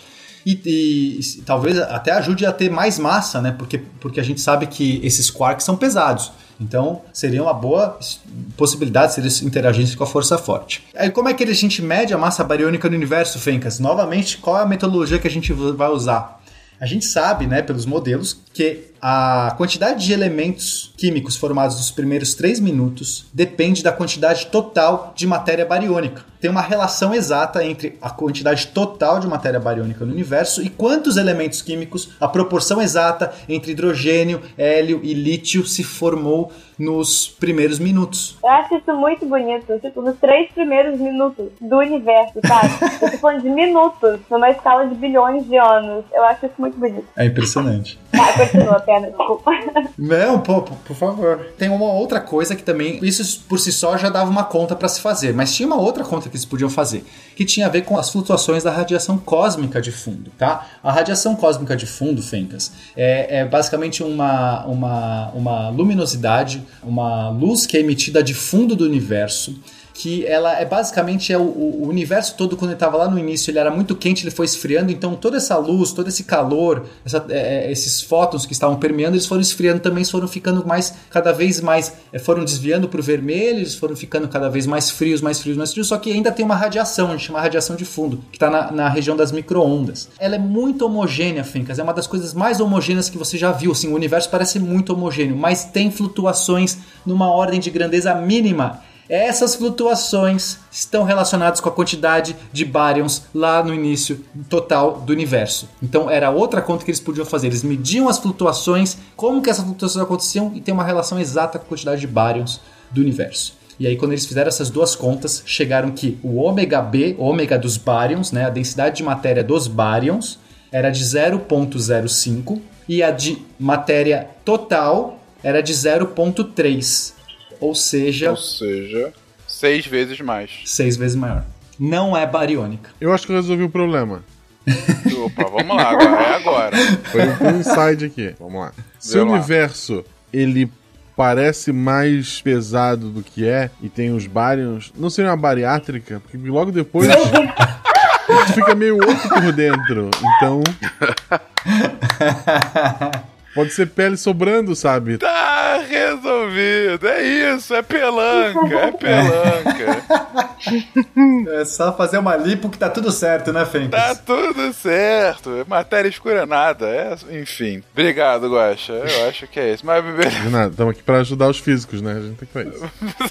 Muito obrigado. Mas, ok. Então, a partir desses experimentos, viram que deveria ter um, um número que foi seis vezes maior Uh, ou seja, a matéria escura não é bariônica, ela não tem interação com a força forte, ela não é, é. eu vou falar que ela não é tão tangível, não, tá errado, né? Porque ela é tangível de alguma forma. Não, mas ela é menos tangível, ela é menos tangível ainda. Menos tangível, ela é menos tangível. Ela está ficando cada vez menos tangível, mas ela tá lá. É, isso, isso é legal pro ouvinte entender. Olha só, se você tem uma matéria que interage com quatro forças, ela é bem tangível. Você pode testá-la em muitos experimentos que ela vai reagir muito. Aí você tira uma perna dela, ela já não interage com o eletromagnetismo. Então, se você jogar luz nela, ela não reflete, ela não emite luz, ela não, não interage com cargas eletromagnéticas. Se joga num campo magnético, ela não faz nada. Então, ela é menos tangível. Aí você tira ainda a possibilidade dela interagir com a força forte. Quer dizer, ela não se aglutina com quarks, ela não interage com os gluons. Então, se você tiver testes que você consegue é, impactar é, é, matéria bariônica, ela não vai encostar, ela não vai bater, ela vai passar através de matéria bariônica Sim. como se não existisse. Então ela é menos tangível. Aí só sobraram duas forças. Uma a é a força. E a gravidade. Exato. A gravidade a gente sabe que ela interage, porque é isso que fez Sim. detectar o tempo todo. Exatamente. Mas a força fraca, Fencas, como o nome diz, é muito fraca, ela é muito pouco interagente. Qual a partícula que a gente conhece que só tem essa característica de interagir com a força fraca e a, eletroma e a gravitacional? Os neutrinos. E lembra que a gente falou que os neutrinos atravessam o planeta inteiro? Tudo o tempo todo. Você, ouvinte, nesse momento está sendo bombardeado por neutrinos. Então, olha, olha o que aconteceu. A gente está descobrindo que uma matéria escura, ela, ela não interage com, a, com o eletromagnetismo nem com a força forte. Então, ela basicamente se comporta como um neutrino, no sentido de que ela passa, ela, ela interage muito pouco. No máximo, talvez com a força fraca. E okay. a força fraca é uma força de, de, interação bem pequena, de alcance muito restrito e, e de, é, é muito difícil em fazer essa interação. Só que ela tem que ser massiva, né? Os neutrinos deles têm uma massa tão pequena, Fencas. Até se cogitou, será que são neutrinos essas partículas? Mas tem que ter tanto, tanto, tanto neutrino que não dava conta. Você tinha que ter neutrinos absurdos. Então eles falam assim: não, peraí, vai desbalancear muito a quantidade de neutrinos do universo tem que ser uma outra matéria que seja fracamente interagente, mas massiva. E aí eles deram o nome de WIMP, ou seja, maricas, Weakly Interacting Massive Particles. Eles adoram esses acrônimos. Foi outra festa. Essa pizza foi de calabresa. Eles comemoraram. Cara, que genial. Não, bonito, bonito, bonito. Os WIMPs. É. Não, na verdade, olha só. É, perdão, talvez ainda pudesse ser neutrinos. Por quê? Existia mais um teste. Eu pulei aqui um hum. teste, mas eu vou recapitular. Talvez eles fossem sim partículas muito leves e com uma quantidade absurda. Por que, que eles negaram essa possibilidade? Bom, se eles fossem é, partículas relativísticas, ou seja, tão leves como neutrinos, que têm velocidades altíssimas, eles escapariam facilmente de postos de potencial. Ou seja, eles não iam ficar orbitando planetas, regiões, eles sairiam, eles, eles, andariam livremente pelo universo. Se, eles têm tanta Espíritos velocidade. Livres. Exatamente. Sim. Se isso acontecesse, a gente teria uma formação de universo, primeiro de superaglomerados, Nesse, se a gente tivesse esse modelo exato de matéria escura é, extremamente relativística, de alta velocidade, primeiro formariam superaglomerados de galáxias e depois, por fragmentação, formariam aglomerados. Depois, galáxias, etc. Agora, se elas fossem frias, né, essas seriam as partículas quentes, ou seja, muito energéticas. Se elas fossem frias, ou seja, mais massivas, seria o contrário. Elas ficariam presas em postos de potencial, elas não sairiam voando soltas pelo universo, ficariam, né, aglutinariam e aí o universo se formaria ao contrário. Primeiro se formariam galáxias anãs e depois, por fusão, e aglutinando para formar os, os, aglomerados de galáxias. Então são dois jeitos diferentes de você montar o um universo, ok? Duas histórias diferentes para você chegar no mesmo resultado. Ok. Aí eles fizeram simulações numéricas. Não dá pra gente simplesmente olhar vários universos crescendo e ver qual que se formou. A gente ainda não tem essa habilidade. Posso imaginar que não. Sim, ainda. Mas eles fizeram no computador, simularam com um monte de vezes, um monte de, de para parâmetros diferentes, né? Fizeram um milhão de simulações, sei lá quantas, e o modelo com partículas não relativísticas, ou seja, as, as massivas, as mais lentas, se encaixava perfeitamente para explicar a superestrutura que a gente tem hoje no nosso universo. Quando a gente olha o nosso universo, a gente tem um, uma, uma estrutura, basicamente como que está distribuída a matéria no espaço, ela não está exatamente isotrópica, ela tem algumas estruturas. São como se fossem encadeamentos, umas árvores, assim, umas ramificações muito loucas. E essa ramificação muito louca só era explicado no segundo caso, ou seja, com partículas mais massivas.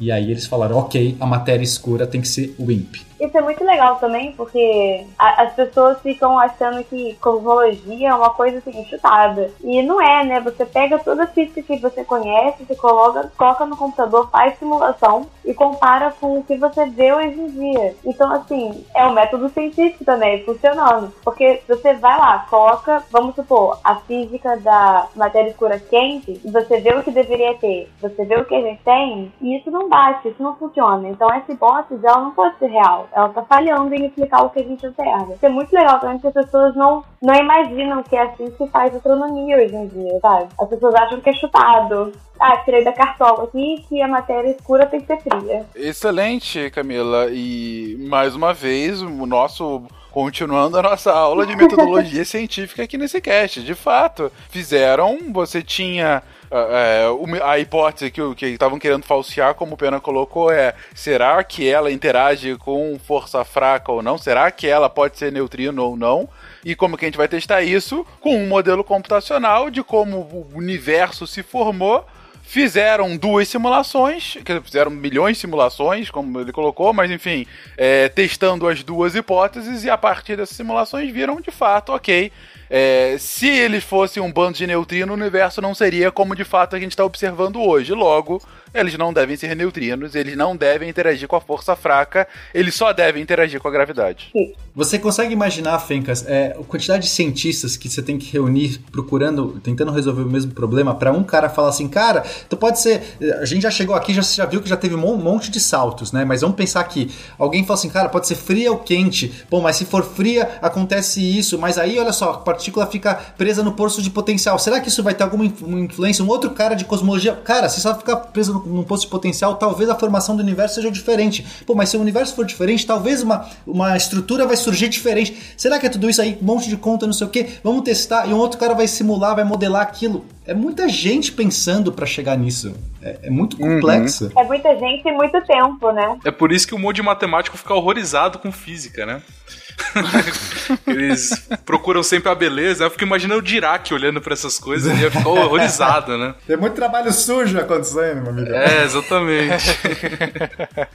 o resumo, Fencas, é que agora, depois de todo esse tempo, tá? A gente está entrando, a gente já está aqui no nosso século 21, a gente precisa que essa matéria escura seja uma matéria, um fracote, uma marica, ou seja, uma, uma matéria que interage fracamente no máximo só com a, a força fraca e a gravitacional, mas que partículas massivas, ou seja, fria, não pode ser quente. Uhum. Perfeito. Então temos que procurar os nossos fracotes. E aí, como é que a gente detecta esses caras? Então, só, só para fazer uma observação aqui. Agora a gente está falando de detectar a matéria escura como partícula, de entender qual é a partícula que compõe a matéria escura. Porque para astronomia, a gente entende que a matéria escura interage gravitacionalmente. A gente põe isso nos nossos modelos de simulação. Tem alguns problemas que a gente vai falar um pouquinho para frente, mas em geral para astronomia, saber a partícula exatamente não é, não faz tanta diferença para a gente continuar nossa ciência. Mas mas para física de partícula faz. Eles querem saber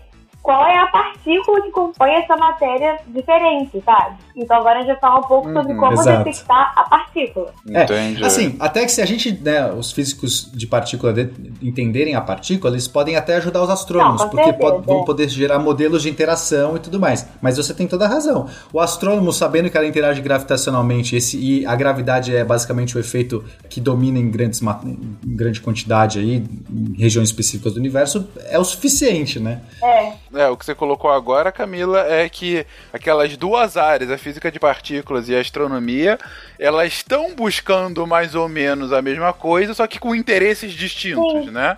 O astrônomo só quer explicar o que, que é aquele raio de massa que está fazendo a minha gravidade ficar bizonha. E o enquanto que o físico de partícula quer falar, que raio de partícula é essa que não interage com nada, só a gravidade, né? Sim. Quando que a explicação de um vai acabar ajudando na outra indiretamente. E é muito legal, Perfeito, isso aí. porque, por exemplo, para você detectar essa partícula, é de grande interesse você entender a distribuição dela no universo, certo? Então, certo. o astrônomo, a partir uhum. do interesse da, das interações gravitacionais, vai falar pro físico de partícula, olha, é, de acordo com as observações, a matéria escura tem que ser distribuída dessa forma. E aí o físico, o físico de partícula vai saber melhor como buscar a detecção dessa partícula. E é muito, gente, é muito legal, porque essa, esse, essa comunicação não existia antes. É uma coisa que está surgindo agora, sabe? Perfeito.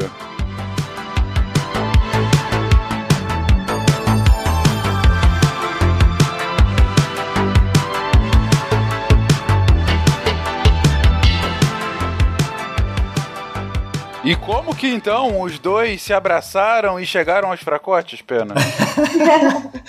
então, aí foi pensado, foi pensado um modelo, uma, um modelo, um experimento para poder detectar. O experimento, como são partículas extremamente complicadas de detectar, né? A gente já viu que parecem neutrinos no sentido de que passam e tudo mais. É, eles pensaram, onde que a gente sabe que tem matéria escura e como é que a gente pode ter algum instrumento que interaja com isso? Bom, a gente sabe que na nossa galáxia tem matéria escura e se a Terra. Olha, olha a ideia do experimento, Fencas, é, é realmente bonito. Então, a gente tem a, a, Terra girando ao redor do Sol. Só que o Sol está num dos braços dessa espiral louca que é a nossa Via Láctea, tudo bem? Ok. Então, o uhum. Sol está girando também ao redor do centro da nossa galáxia. Existe um vento de matéria escura passando pelos nossos corpos agora. Se a, supondo que a matéria escura está permeando toda essa região, existe um vento. A gente está sendo atravessado constantemente por matéria escura. Eu tô sentindo ela aqui. Essa frase ficou esquisita, mas tudo bem, continua. e aí, se a Terra, ó, é, em algum momento do ano, a Terra tá indo, por exemplo, para frente, girando é, no mesmo sentido que o Sol. Né? Se o Sol tá se locomovendo, a Terra tá girando ao redor do Sol.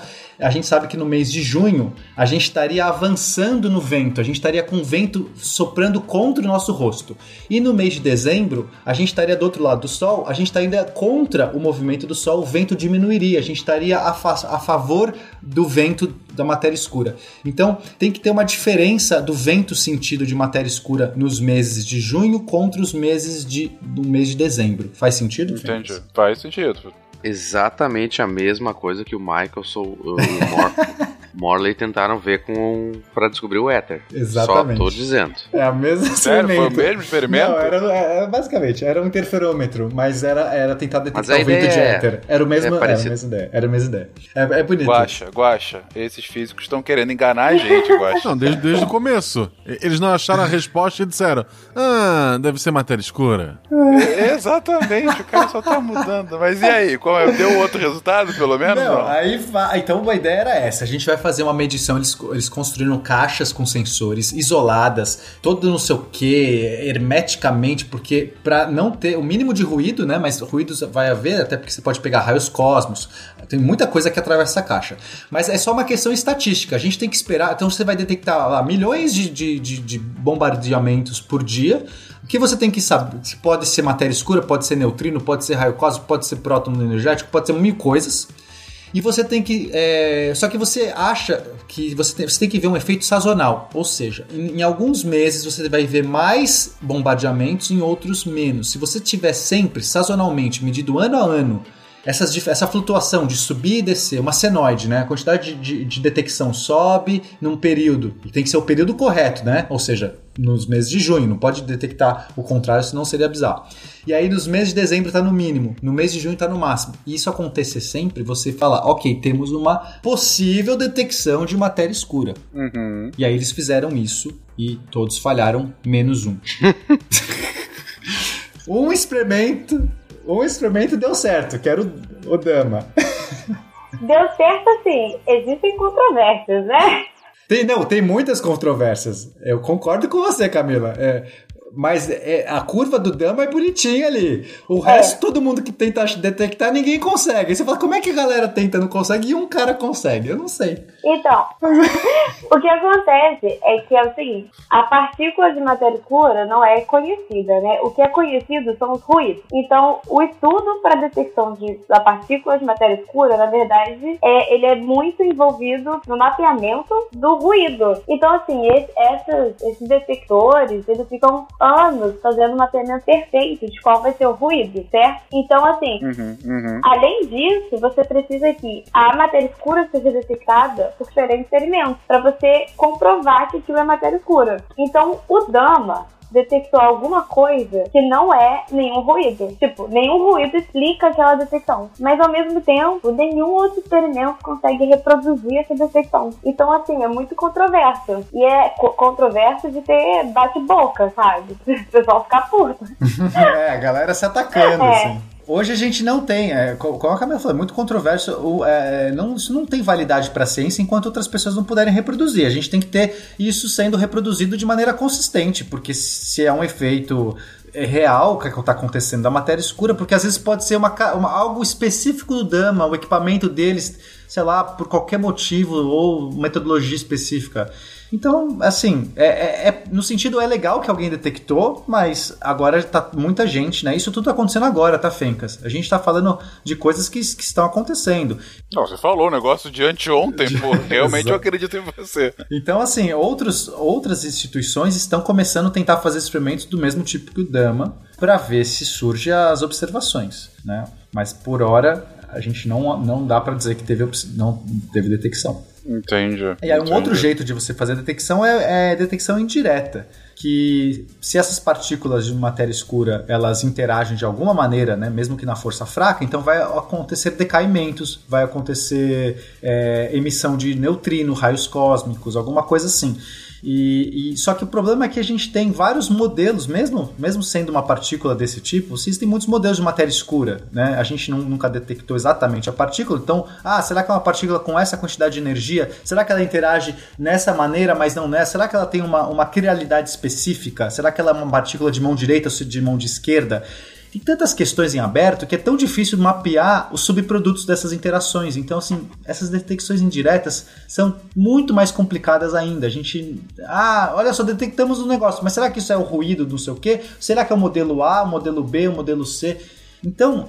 É, A gente, nesse sentido, a gente está meio perdido. Tá faltando um experimento decisivo para a gente tentar é, detectar a matéria escura, sabe? Esse é o que a gente tem hoje de mais avançado, de fato. Digo, ah, nesse exato momento, ainda se procura esse experimento decisivo. Sim. É, quem conseguiu, então, físicos experimentais, vocês estão perdendo seu tempo. Invente um- um- uma pesquisa, invente um experimento que vai ganhar o prêmio Nobel. Certeza. É certeza. aquelas coisas certas. Quem, quem fizer o experimento que vai detectar sem, sem dúvidas a matéria escura vai ganhar do dia pra noite o prêmio Nobel. É porque, na verdade, assim, o Wink, ele é uma partícula que parecia se encaixar perfeitamente para explicar a matéria escura e fazer parte do modelo padrão da física de partículas. Só que, na verdade, é, eu já vejo muitos físicos de partículas falando que se não for detectado na próxima década, não tem como mais. Já foi investido muito tempo e, na verdade, tem sido uma busca muito frustrante, sabe? Porque era perfeito, mas já era para ter sido detectado. E tem sido muito frustrante continuar nessa busca. Então, tem tantas partículas que podem ter e, e eles estão, assim, começando a mudar já de ideia para partícula favorita de qual pode explicar a matéria escura. Entendi, entendi. E só pra dar um exemplo, a gente tá falando assim, ah, ruído, ruído, ruído, parece besteira.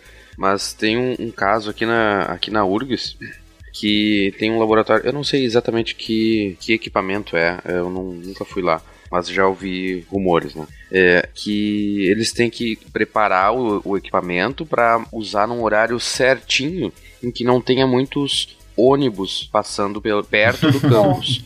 Porque quando passa. Isso que esse prédio fica bem longe de, da, da rua. É, é bem no meio do campus e o, não tem rua lá no meio. Então, se passa um ônibus a 200 metros de distância, dá interferência, dá um ruído no resultado do equipamento. Claro que o que a gente está falando não é, não é ônibus passando aqui no, quando se fala de matéria, matéria escura. Eu, eu espero que sim, né? Eu espero que o erro todo não seja que passou um ônibus na hora. Mas são coisas. É, é, é tão lá na, na última casa, sabe? Depois da vírgula, que é, qualquer interferência é muito é, crucial. E tanto que tem, o, tem um laboratório famoso lá no, em Gran Sasso, na Itália. Em, ele é embaixo de uma, de uma montanha, era uma mina que foi desativada. E eles fizeram um laboratório lá porque toda aquela cobertura de, da montanha ah, funciona como um escudo contra qualquer interferência que venha de fora, como externa. raio, raios cósmicos, etc. E eles então têm lá um equipamento para tentar detectar neutrinos e matéria escura. Sim, sobre o ruído ainda, eu estava assistindo uma palestra sobre detecção de matéria escura e o, o cara falou que se o equipamento estragar e você precisar transportar ele, você não pode transportar de avião, porque quando você põe o equipamento no avião, ele recebe mais é, partículas cósmicas e isso pode afetar o equipamento. você tem que transportar o equipamento de carro. Caraca. É tipo, é realmente assim. É um estudo que você mapeia o ruído em uma precisão absurda. Eu acho que deve estar um pouco frustrante não ter detectado ainda, sabe? Só pra fazer uma propaganda, eu não sei se posso. Tem um documentário na Netflix que é bem interessante, é The Most Unknown, ou em português está As Maiores Incógnitas, que é desse ano que mostra é, nove cientistas e cada um vai conhecer o trabalho do outro e são de áreas totalmente diferentes. Tem um psicólogo, tem um, um físico de partículas, tem um outro que é astro, astrobiólogo. Então são, são áreas totalmente diversas e cada um vai conhecer o trabalho da outra área e eles conseguem casar ideias muito interessantes. E tem um que mostra o laboratório esse do Gran Sasso, muito bom. E só cuidado, no, no início do, do documentário tem uma, uma fala assim: atenção, cenas e momentos complexos. Bom, mas vocês falaram que a gente tem agora o conhecimento tem que ser construído para que a gente, enfim, entenda afinal que partículas são essas, o que, que é essa matéria escura. Mas com o conhecimento que a gente construiu até agora, o que, que é hoje o é, é o nosso, a nossa visão de mundo? A ser ainda negada no futuro, a ser consertada, mas enfim, o que, que a gente tem de mais avançado de entendimento? De mundo não, né, de universo que, de tudo que nos forma aqui. Tá, o nosso modelo atual cosmológico a gente chama de modelo Lambda CDM, ou Lambda Cold Dark Matter, né? Matéria uhum. escura fria, né? Que é justamente porque a gente acredita que tem que ser matéria escura fria.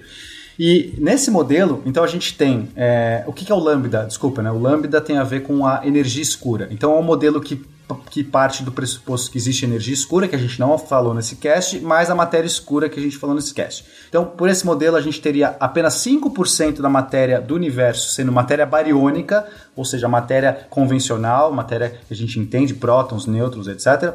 25% da matéria escura, fria, e 70% feito de energia escura.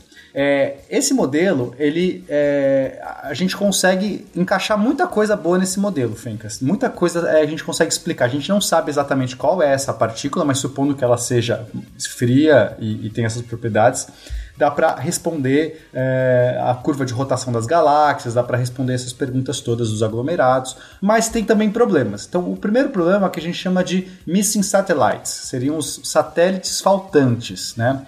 A gente, é, o que acontece? Por esse modelo, deveria se formar, aglutinar halos de matéria escura em todas as escalas, seja nas escalas grandes, nas, nas grandes galáxias, e até em escalas pequenas, formaria pequenos aglutinados, halos de galáxias, é, é, halos de matéria escura.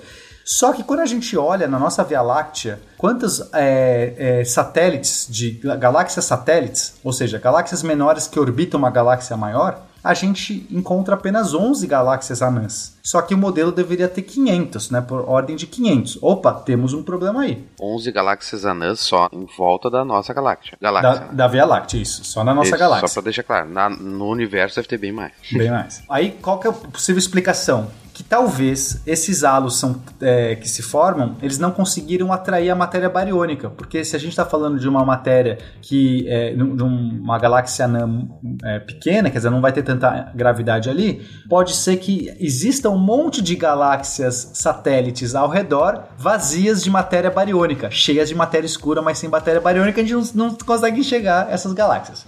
Essa é uma boa explicação.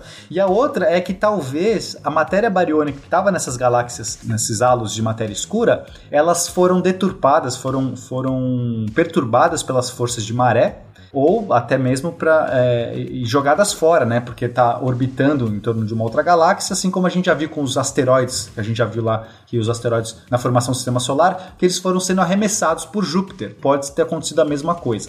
Então, não é talvez um, um problemão. Esse problema dos, dos satélites que estão faltando, talvez não seja um grande problema. Dá para resolver.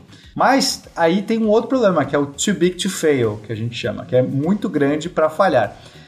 Seria, em alguns casos, essas, esses aglutinados seriam tão grandes que mesmo não dá pra gente acreditar que não colocou matéria visível ali dentro. Tipo, não dá. Eles são muito grandes para você achar que, que não rolou essa explicação.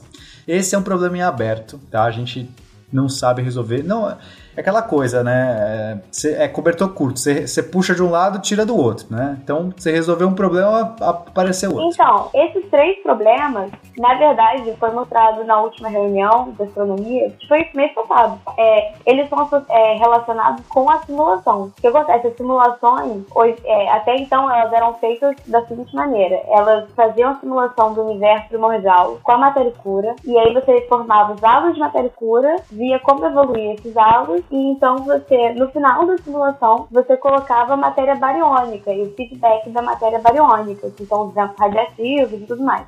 Eles mostraram que quando você faz a simulação considerando o feedback da matéria bariônica desde o início, você resolve bem esses três problemas. Seria o suficiente para você encaixar o modelo com a observação, sem ter que mudar muito, tanto o modelo e nem acrescentar muitas coisas novas. Eu, eu cheguei a ler um pouco sobre isso é, é bem interessante. O, basicamente, o, os caras estavam fazendo um modelo adicionando só no final a matéria bariônica, porque eles achavam que a interação que essa matéria bariônica teria no, na construção do universo total, já que ela é tão pequena, não seria relevante. Só uhum. que agora eles estão percebendo que talvez seja relevante essa, essa, pressão que essa matéria bariônica vai fazer, vai causar uma. vai conseguir transmitir, passar energia para a matéria escura também. E aí resolver esses problemas. Seria e isso também? É, sim. E também não seria nem só questão. É, eles acreditavam que não seria tão importante, mas também fazer um modelo só de matéria escura é muito mais fácil e é muito mais barato em tempo computacional. Porque Gente, matéria escura, você coloca lá, força da gravidade acabou. E coloca pra rodar a simulação, sabe? Quando você tem que colocar Exato. o feedback de matéria bariônica, você tem que considerar tanta coisa, você tem que considerar hidrodinâmica, você tem que considerar eletromagnetismo, tem que considerar as forças. Isso é muito mais caro computacionalmente. Então, assim, isso é astronomia hoje, isso é o que está sendo desenvolvido hoje e já foi mostrado assim. O que eles têm feito para economizar no, no, tempo computacional é roda um bilhão de anos só de matéria escura. Aí põe um pouco de efeito é, feedback de matéria bariônica. Aí roda mais um bilhão. Eles estão fazendo fazendo assim meio que no passo a passo, isso já, já se mostrou bem eficaz para resolver problemas da simulação. Então, assim, o problema de satélites faltantes pode ser que os subhalos de matéria escura, eles foram dissolvidos pelo feedback da, da matéria bariônica, pode ser bastante coisa, que isso já explica. Então, o modelo, ele não tá tão falhando assim, sabe? Aí o modelo explica muito bem o universo que a gente observa hoje. Não, isso é ótimo, né? Porque o erro, se o erro for só computacional, é melhor, porque mudar no mod um modelo é bem mais complicado. O antimonitor. A criação mais temerosa de todo o universo. Tinha um apetite insaciável. E a habilidade de transformar qualquer coisa em antimatéria para o seu próprio consumo. Mas e se tudo isso estiver errado? Se a gente tá aqui há duas horas falando sobre uma coisa e na verdade o Guacha estava certo, a matéria escura é o catupiry. Quais são outras hipóteses que podem existir para explicar essa maldita dessa gravidade maior que tem lá, esse movimento bizonho, essa massa gigantesca? O que, que tem aí, gente? Sempre teve aquela hipótese, né, de que a lei estava errada. Então, Sim. Então, alguns, alguns físicos teóricos falam assim: ok, eu acho que não tem porra nenhuma de matéria escura, a gravidade é diferente daquilo que a gente via, não é mais nem newtoniana, nem, nem einsteiniana, é diferente. Como seria? Aí eles começaram a modelar. Uma ideia possível era talvez a gravidade. A gente, a gente até agora só testou a gravidade em ambientes com alta aceleração. Né? Então, é, alta aceleração quer dizer perto de corpos massivos. E será que a gravidade, quando você está num lugar com muito pouca densidade, com, uma, com pouca matéria, será que essa gravidade não funcionaria diferente? De repente ela fica mais forte ou fica mais fraca? E aí surgiu um modelo chamado MOND, Modifier Newtonian Dynamic, e outro chamado TEVS, Tensor Vector Scalar Gravity. TEVS, do... sério? É. Desculpa. O, o, Monde, o Monde seria uma dinâmica newtoniana modificada, então uma gravidade, gravitação clássica, e o TeV seria uma gravidade relativística modificada. Tá? São dois modelos meio que equivalentes, só que um corrige relativisticamente e outro não. É, e esses, eles até conseguiram muito sucesso, Fencas. O impressionante é que dá para explicar muita coisa, né? Claro que é meio que ad hoc, você está tá reforjando a. Não é que você está deduzindo uma nova teoria, você simplesmente está alterando parâmetros da gravidade, dizendo assim, ó, a partir daqui ela, ela funciona assado. E você consegue Entendi. fazer encaixar. E não é nada muito absurdo, é como, é como você encaixar a relatividade com a teoria newtoniana, sabe? Você coloca uma alteração e elas se encaixam. Não é nada muito absurdo, muito viajado. É uma coisa que poderia ser plausível. Ah, mas que eu conheço um monte de físico teórico que ficaria horrorizado com isso, você não tem ideia. Não, tá bom. Tá, tá bom. Não, é que, é que assim, as leis de Newton, ele, ele chegou na, na, na gravitação dos corpos não é, a partir da gravitação dos corpos. É, ele chegou em, ele partiu de, de alguns axiomas muito simples e conseguiu deduzir a gravitação dos corpos. Nesse caso, é simplesmente eu já, eu já sei o resultado que eu quero chegar mesmo que eu possa fazer pequenas incursões, ainda assim parece muito ad hoc, sabe? Porque a você não deduziu aquilo exatamente, você sabia onde você queria chegar, mas enfim, é válido. Eu, eu não acho que não é inválido. É válido, você quer chegar no resultado, você pode pensar das coisas mais simples possíveis para você chegar no resultado. A questão é que ele falha num ponto muito relevante. E um ponto relevante é quando a gente olha, por exemplo, o, o aglomerado bala, o aglomerado bala, ele é dois aglomerados de galáxias, é muito mais do que uma galáxia, um monte de galáxias, uma cruzando a outra. Tudo bem? Imaginou Fencas, assim, umas chocando, assim, pá. Aí, só que eles já passaram. Sempre tem aquelas simulações que fazem GIFs maneiros, né? Que é quando a Via Láctea explodir com outra, enfim, mas sei, tô, tô imaginando. Então, mas o curioso, Fencas, é que a maior parte da matéria visível atravessa incólume, o outro lado porque tem muito espaço no meio. Então você tem um monte de galáxias Sim, ali e eles atravessam e meio que uhum. algumas sofrem uma alteração, às vezes alguma coisinha, mas basicamente a gente está vendo hoje o aglomerado bala já passou, uma já passou pela outra, a gente está vendo as duas já, já cruzando, já, já uma cruzou a outra. Aí a gente olha as estrelas, elas estão aglutinadas, uma no lado esquerdo, outra no lado direito, né, que é basicamente já cruzou uma pela outra. Só que no meio a gente tem uma radiação é, muito forte em raio-x, é, chamado é, Bremsstrahlung, se eu não me engano, esse tipo de radiação, que é uma radiação que vem da, da dos gases ionizados desse, de, de, que se chocaram. Então, gás, os gases dessas duas, desses dois aglomerados realmente se chocaram, eles não passaram incólume. Eles se bateram e ficaram no meio. Tá? Então, ou seja, as estrelas foram pra, uma para a esquerda, outra para a direita e os gases meio que formaram um bojo no meio, porque eles, se, eles sofreram atração gravitacional e eletromagnética e ficaram no meio. O que acontece? Se a, a, o modelo newtoniano estiver correto, né, se não existir matéria escura, o que, que você espera ver? Você espera ver mais massa. É, quando você olha o efeito gravitacional de microlentes gravitacionais, você vai observar onde está a matéria distribuída. Você vai ver mais matéria onde, Fencas? Perto das nuvens, porque as nuvens têm muito mais massa ali. Então, se não tem matéria escura, deveria estar a maior parte da matéria na região mais bariônica, que é essas nuvens. Só que, quando a gente olha nas, nas lentes gravitacionais, a gente vê que a maior parte da matéria está nas perto das estrelas, perto da, da parte que emite luz. Ou seja, parece que a, é como se a matéria escura que tivesse nas duas galáxias também passa, passou uma incólume pela outra e elas estão aglutinadas, elas, elas não estão no meio, elas passaram incólume. Então, esse modelo, o Monde não explica muito bem por que, que aconteceu isso. Na verdade, esse aglomerado da bala é o principal fator contra o Monde, né? Ele é. Porque Sim. o Monde ele explica bem, por exemplo, a curva de rotação das galáxias, explica bastante coisa, mas o aglomerado da bala foi um ponto que, que fez a hipótese cair por terra, basicamente. É, mas eles fazem, eles ainda tentam algumas modificações no Monze para ver se explica o aglomerado da bala, mas por enquanto é um dos motivos de não ser tão bem aceito. Sim. O ponto então é que nesse aglomerado da bala tem um fenômeno ímpar que essa nova tentativa de hipótese acaba não explicando e aí uh, cai naquele problema, né? Se você está usando uma nova explicação para mudar a física newtoniana, ela só vai funcionar quando ela funcionar para sempre, né? Sem ter esses cisnes negros se você encontrou o cisne,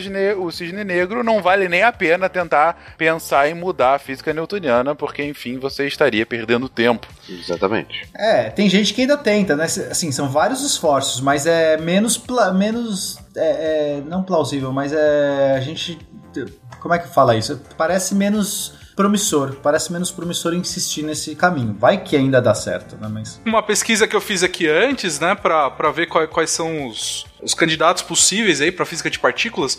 Então, é, dos candidatos possíveis, então, eles têm que respeitar tudo, tudo aquilo que a gente falou antes, né? Tem que ser eletricamente neutra. Uh, tem que respeitar essa densidade esquisita que a, que a, que a matéria escura é, obedece. E além disso, ela, essas partículas, eu não sei se vocês lembram lá do, do cast de, de física de partículas, ou de relatividade também, que, que essas partículas elementares elas têm um tempo de vida, um tempo de decaimento. Então, é, esse tempo de decaimento é, tem que ser levado em conta também quando a gente for é, escolher um, um candidato certo para a matéria escura. Então, esse tempo de, de vida da, da, da, da partícula que a gente está é, estudando tem que ser maior do que o tempo é, do que a gente chama de termalização. Termalização é, é quando uh, o sistema, né? O sistema uh, da, daquelas partículas ele entra em equilíbrio. Então tem vários candidatos, né? Com massas extremamente diferentes umas das outras, né? Varia do 10 a menos 5 electrovolts até 10 a 21 electrovolts, então são 26 ordens de grandeza, né? o primeiro de todos, tá né? fácil de explicar. são, são vários candidatos diferentes, né? É, assim como, como a gente discutiu antes, né? São partículas é, frias ou quentes. É, bom, a primeira, uh, o primeiro que a gente já comentou foi, são os neutrinos, né? É, pelo que eu dei uma, uma, uma pesquisada aqui, uh, acredita-se que de 3 a 5% é, do que a gente observa, que a gente acredita que seja matéria escura, é, seja é, composta por, por, neutrinos, né? Outra partícula são os axions. Os axions eles aparecem é, em cromodinâmica quântica para resolver alguns problemas lá. É, são partículas que surgem em alguns modelos. Ela também não é uma partícula consensual. Assim. Nunca foi detectado axions, né? É. Inclusive no, no, no, portal Deviant eu, eu, escrevi dois textos sobre, sobre, sobre axions, para quem quiser tiver interesse, porque são, são partículas muito interessantes, né? Porque elas respeitam essas uh, essas características da, de matéria escura, mas ainda não, não existe um modelo fechado para dizer que são, são áxios mesmo, até porque nunca foi detectado. Aí tem as, a, as teorias mais malucas possíveis, né? É, voltando ao cast de, de, partículas de novo. Quando a gente fala que dois elétrons, eles, eles um sente o outro pela força eletromagnética, é porque eles estão trocando fótons, né? Aí, no caso, existe uma teoria que, que, que, diz que, que, na verdade, essas, as partículas de matéria escura, na verdade, estão trocando é, fótons escuros. Ou, né? Aí entenda como quiser, né? A, a, é, existe uma nova, uma nova interação, entendeu? Eles estão trocando nudes, é isso? É, fótons no escuro, né? Seria uma nova interação, né? Mas é uma teoria muito radical, né? Uh, existem teorias de, de supersimetria que tentam. Supersimetria que deve ser um, um cache futuro aí, que eu acho que vai ser interessante. Uh, então, existem várias partículas, é, várias novas partículas em, em supersimetria que, que poderiam uh, descrever matéria escura, né? Nada, nada definitivo, nada. Até porque supersimetria era esperada a gente observar é, no LHC e acabou é, não sendo observado. Tem uma muito interessante que é o Whipzilla, né? que é a, a Marika Zilla, né? Que é. Sério ela... mesmo que eles deram esse nome, meu Deus do céu. Extremamente massiva, né? e outras teorias, como é, é, é LKP, né? Que são, são partículas tipo Kaluza-Klein. Kaluza-Klein são partículas é, que elas são influenciadas por uma possível dimensão extra. Então aí para um outro cast aí de teoria de cordas, talvez. Existe também é, teorias sobre matéria escura assimétrica, que ela seria a própria antimatéria dela. Bom, é, além da, da, dessas teorias alternativas de gravitação aí que que vocês já falaram bem aí de os devs ou a, a newtoniana modificada, né? Uh, tem umas de uh, que, que alteram mesmo a, a, a, a curvatura do espaço-tempo, né? É que a gente não, não chegou a falar de, de, de relatividade geral, mas. Enfim, é, são teorias aí que, que elas surgem como possibilidades para explicar matéria escura. E vocês acharam que estavam livre do éter? Não, existe uma teoria alternativa de gravitação para explicar a matéria escura que o campo do éter ele aparece aí para explicar. Caraca. Aí, tava lendo alguns artigos, né? Aí eu peguei aqui um artigo do Peskin. Uh, acredito que o, que o Pena deve, deva ter estudado Sim, no livro do Peskin. Estudei muito, eu tenho, eu tenho, o livro do Peskin. Porque o livro do Peskin de teoria quântica de campos, ele é, Exatamente. Ele é dado aí por todas as pós-graduações aí pelo ele mundo. é o básico. Ele é o, um do, dos papas aí da, da, teoria de partículas, essas coisas. E nesse artigo ele, ele diz o seguinte: ele propôs nesse, nesse artigo uh, um, uma partícula nova para descrever, né? Uma, uma partícula para descrever matéria escura. Ele diz o seguinte na conclusão: hoje a matéria escura é um dos grandes mistérios da, da física e da astronomia. Mas como eu argumentei nesse, nesse meu trabalho, nesse meu artigo, é, que está na hora de, de, a gente se aproximar da, da solução, né? Tá, a gente está chegando próximo do, da ideia da solução. E ele, ele diz que é, ele tem motivado a ideia de que matéria escura é composta por uma nova partícula elementar, que ele propôs nesse artigo dele, essa WIMP com uma massa específica, né? Com todos os, é, os detalhes que estão no artigo. E ele diz que se isso for verdade, então nos próximos cinco anos né, a gente deve é, ver WIMPs sendo essas partículas de matéria escura sendo produzidas no acelerador de, acelerador de partículas lá, o LHC e a gente deve ver alguns sinais dessas, dessas partículas em experimentos de astrofísica é, e etc. Que a, gente, que a gente já até falou nesse episódio. Isso seria muito legal se não fosse há 11 anos atrás que a gente tivesse falado isso, né? Eu acho que essa é. Fechamos com chave de ouro o episódio. Não, falando sério, eu achei um episódio muito interessante. Bom, para primeiro, porque a gente está falando aqui de é, é, a fronteira. A gente está numa fronteira. Está na fronteira da ciência. A gente já fez propaganda para um outro podcast, façamos para outro. Estamos falando da fronteira da ciência aqui.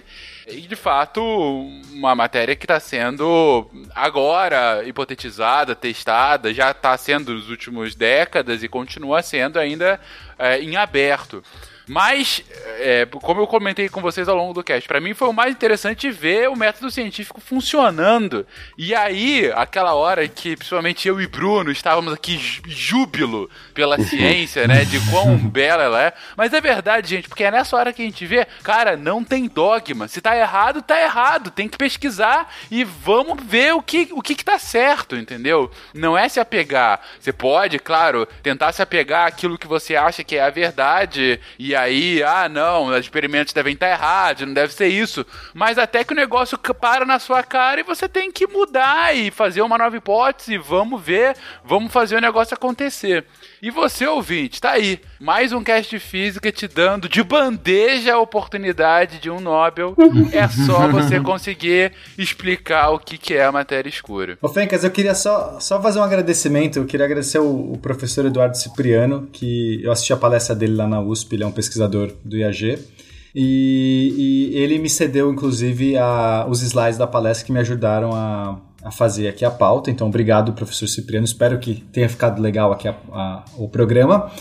E só para terminar, dizer que eu gosto muito dessa parte da, das dúvidas. Eu gosto mais das dúvidas do que da certeza. Então eu adoro esses assuntos que estão na fronteira da ciência. Eu acho que isso é muito mais legal porque, cara, é, é, é divertido você, você ter que mudar seu pensamento, refletir, mudar sua teoria, adequar, pensar em coisas fora da caixa. Isso eu acho mais legal. Então, tem gente que se incomoda muito com a incerteza, eu adoro a incerteza. Eu queria só, só acrescentar sobre o método científico, Venca, porque é muito engraçado que se tá errado, tá errado e, a pessoa tem que aceitar. Mas já fizeram vários estudos provando que muitas vezes as pessoas com a, que têm as, os descobrimentos mais fantásticos são os, os que mais dificultam o avanço da ciência posterior. Porque a pessoa tem aquele. Ah, é verdade. Sério, porque a pessoa tem aquele descobrimento fantástico que, assim, quebra o paradigma, cria uma nova ciência, mas ele se apega tanto àquilo, porque é um trabalho de uma vida inteira, e ele acaba dificultando o avanço da ciência. Então, o método científico funciona, mas ainda tem o um lado humano, emocional, que às vezes faz a ciência travar um pouquinho por um tempo antes de continuar avançando. Isso que a, Cam a Camila falou é tem aquela bela frase que a ciência avança em funerais. É. É, é Então, é quando o orientador morre. que, horror. que horror. Mas é. Eu não, eu não vou permitir, eu não vou permitir isso. Todo mundo sabe que errar é humanas. Parem de tentar roubar isso da gente.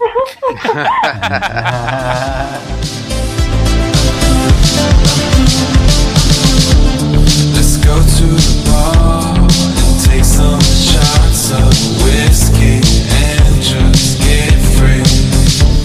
Let's go to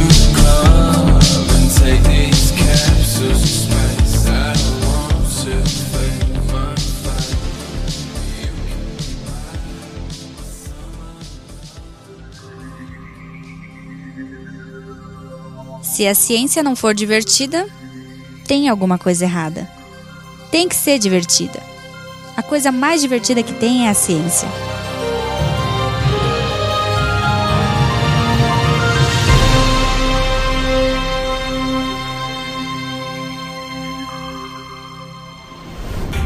Este programa foi editado por Tapcast. Edições e Produções de Podcast.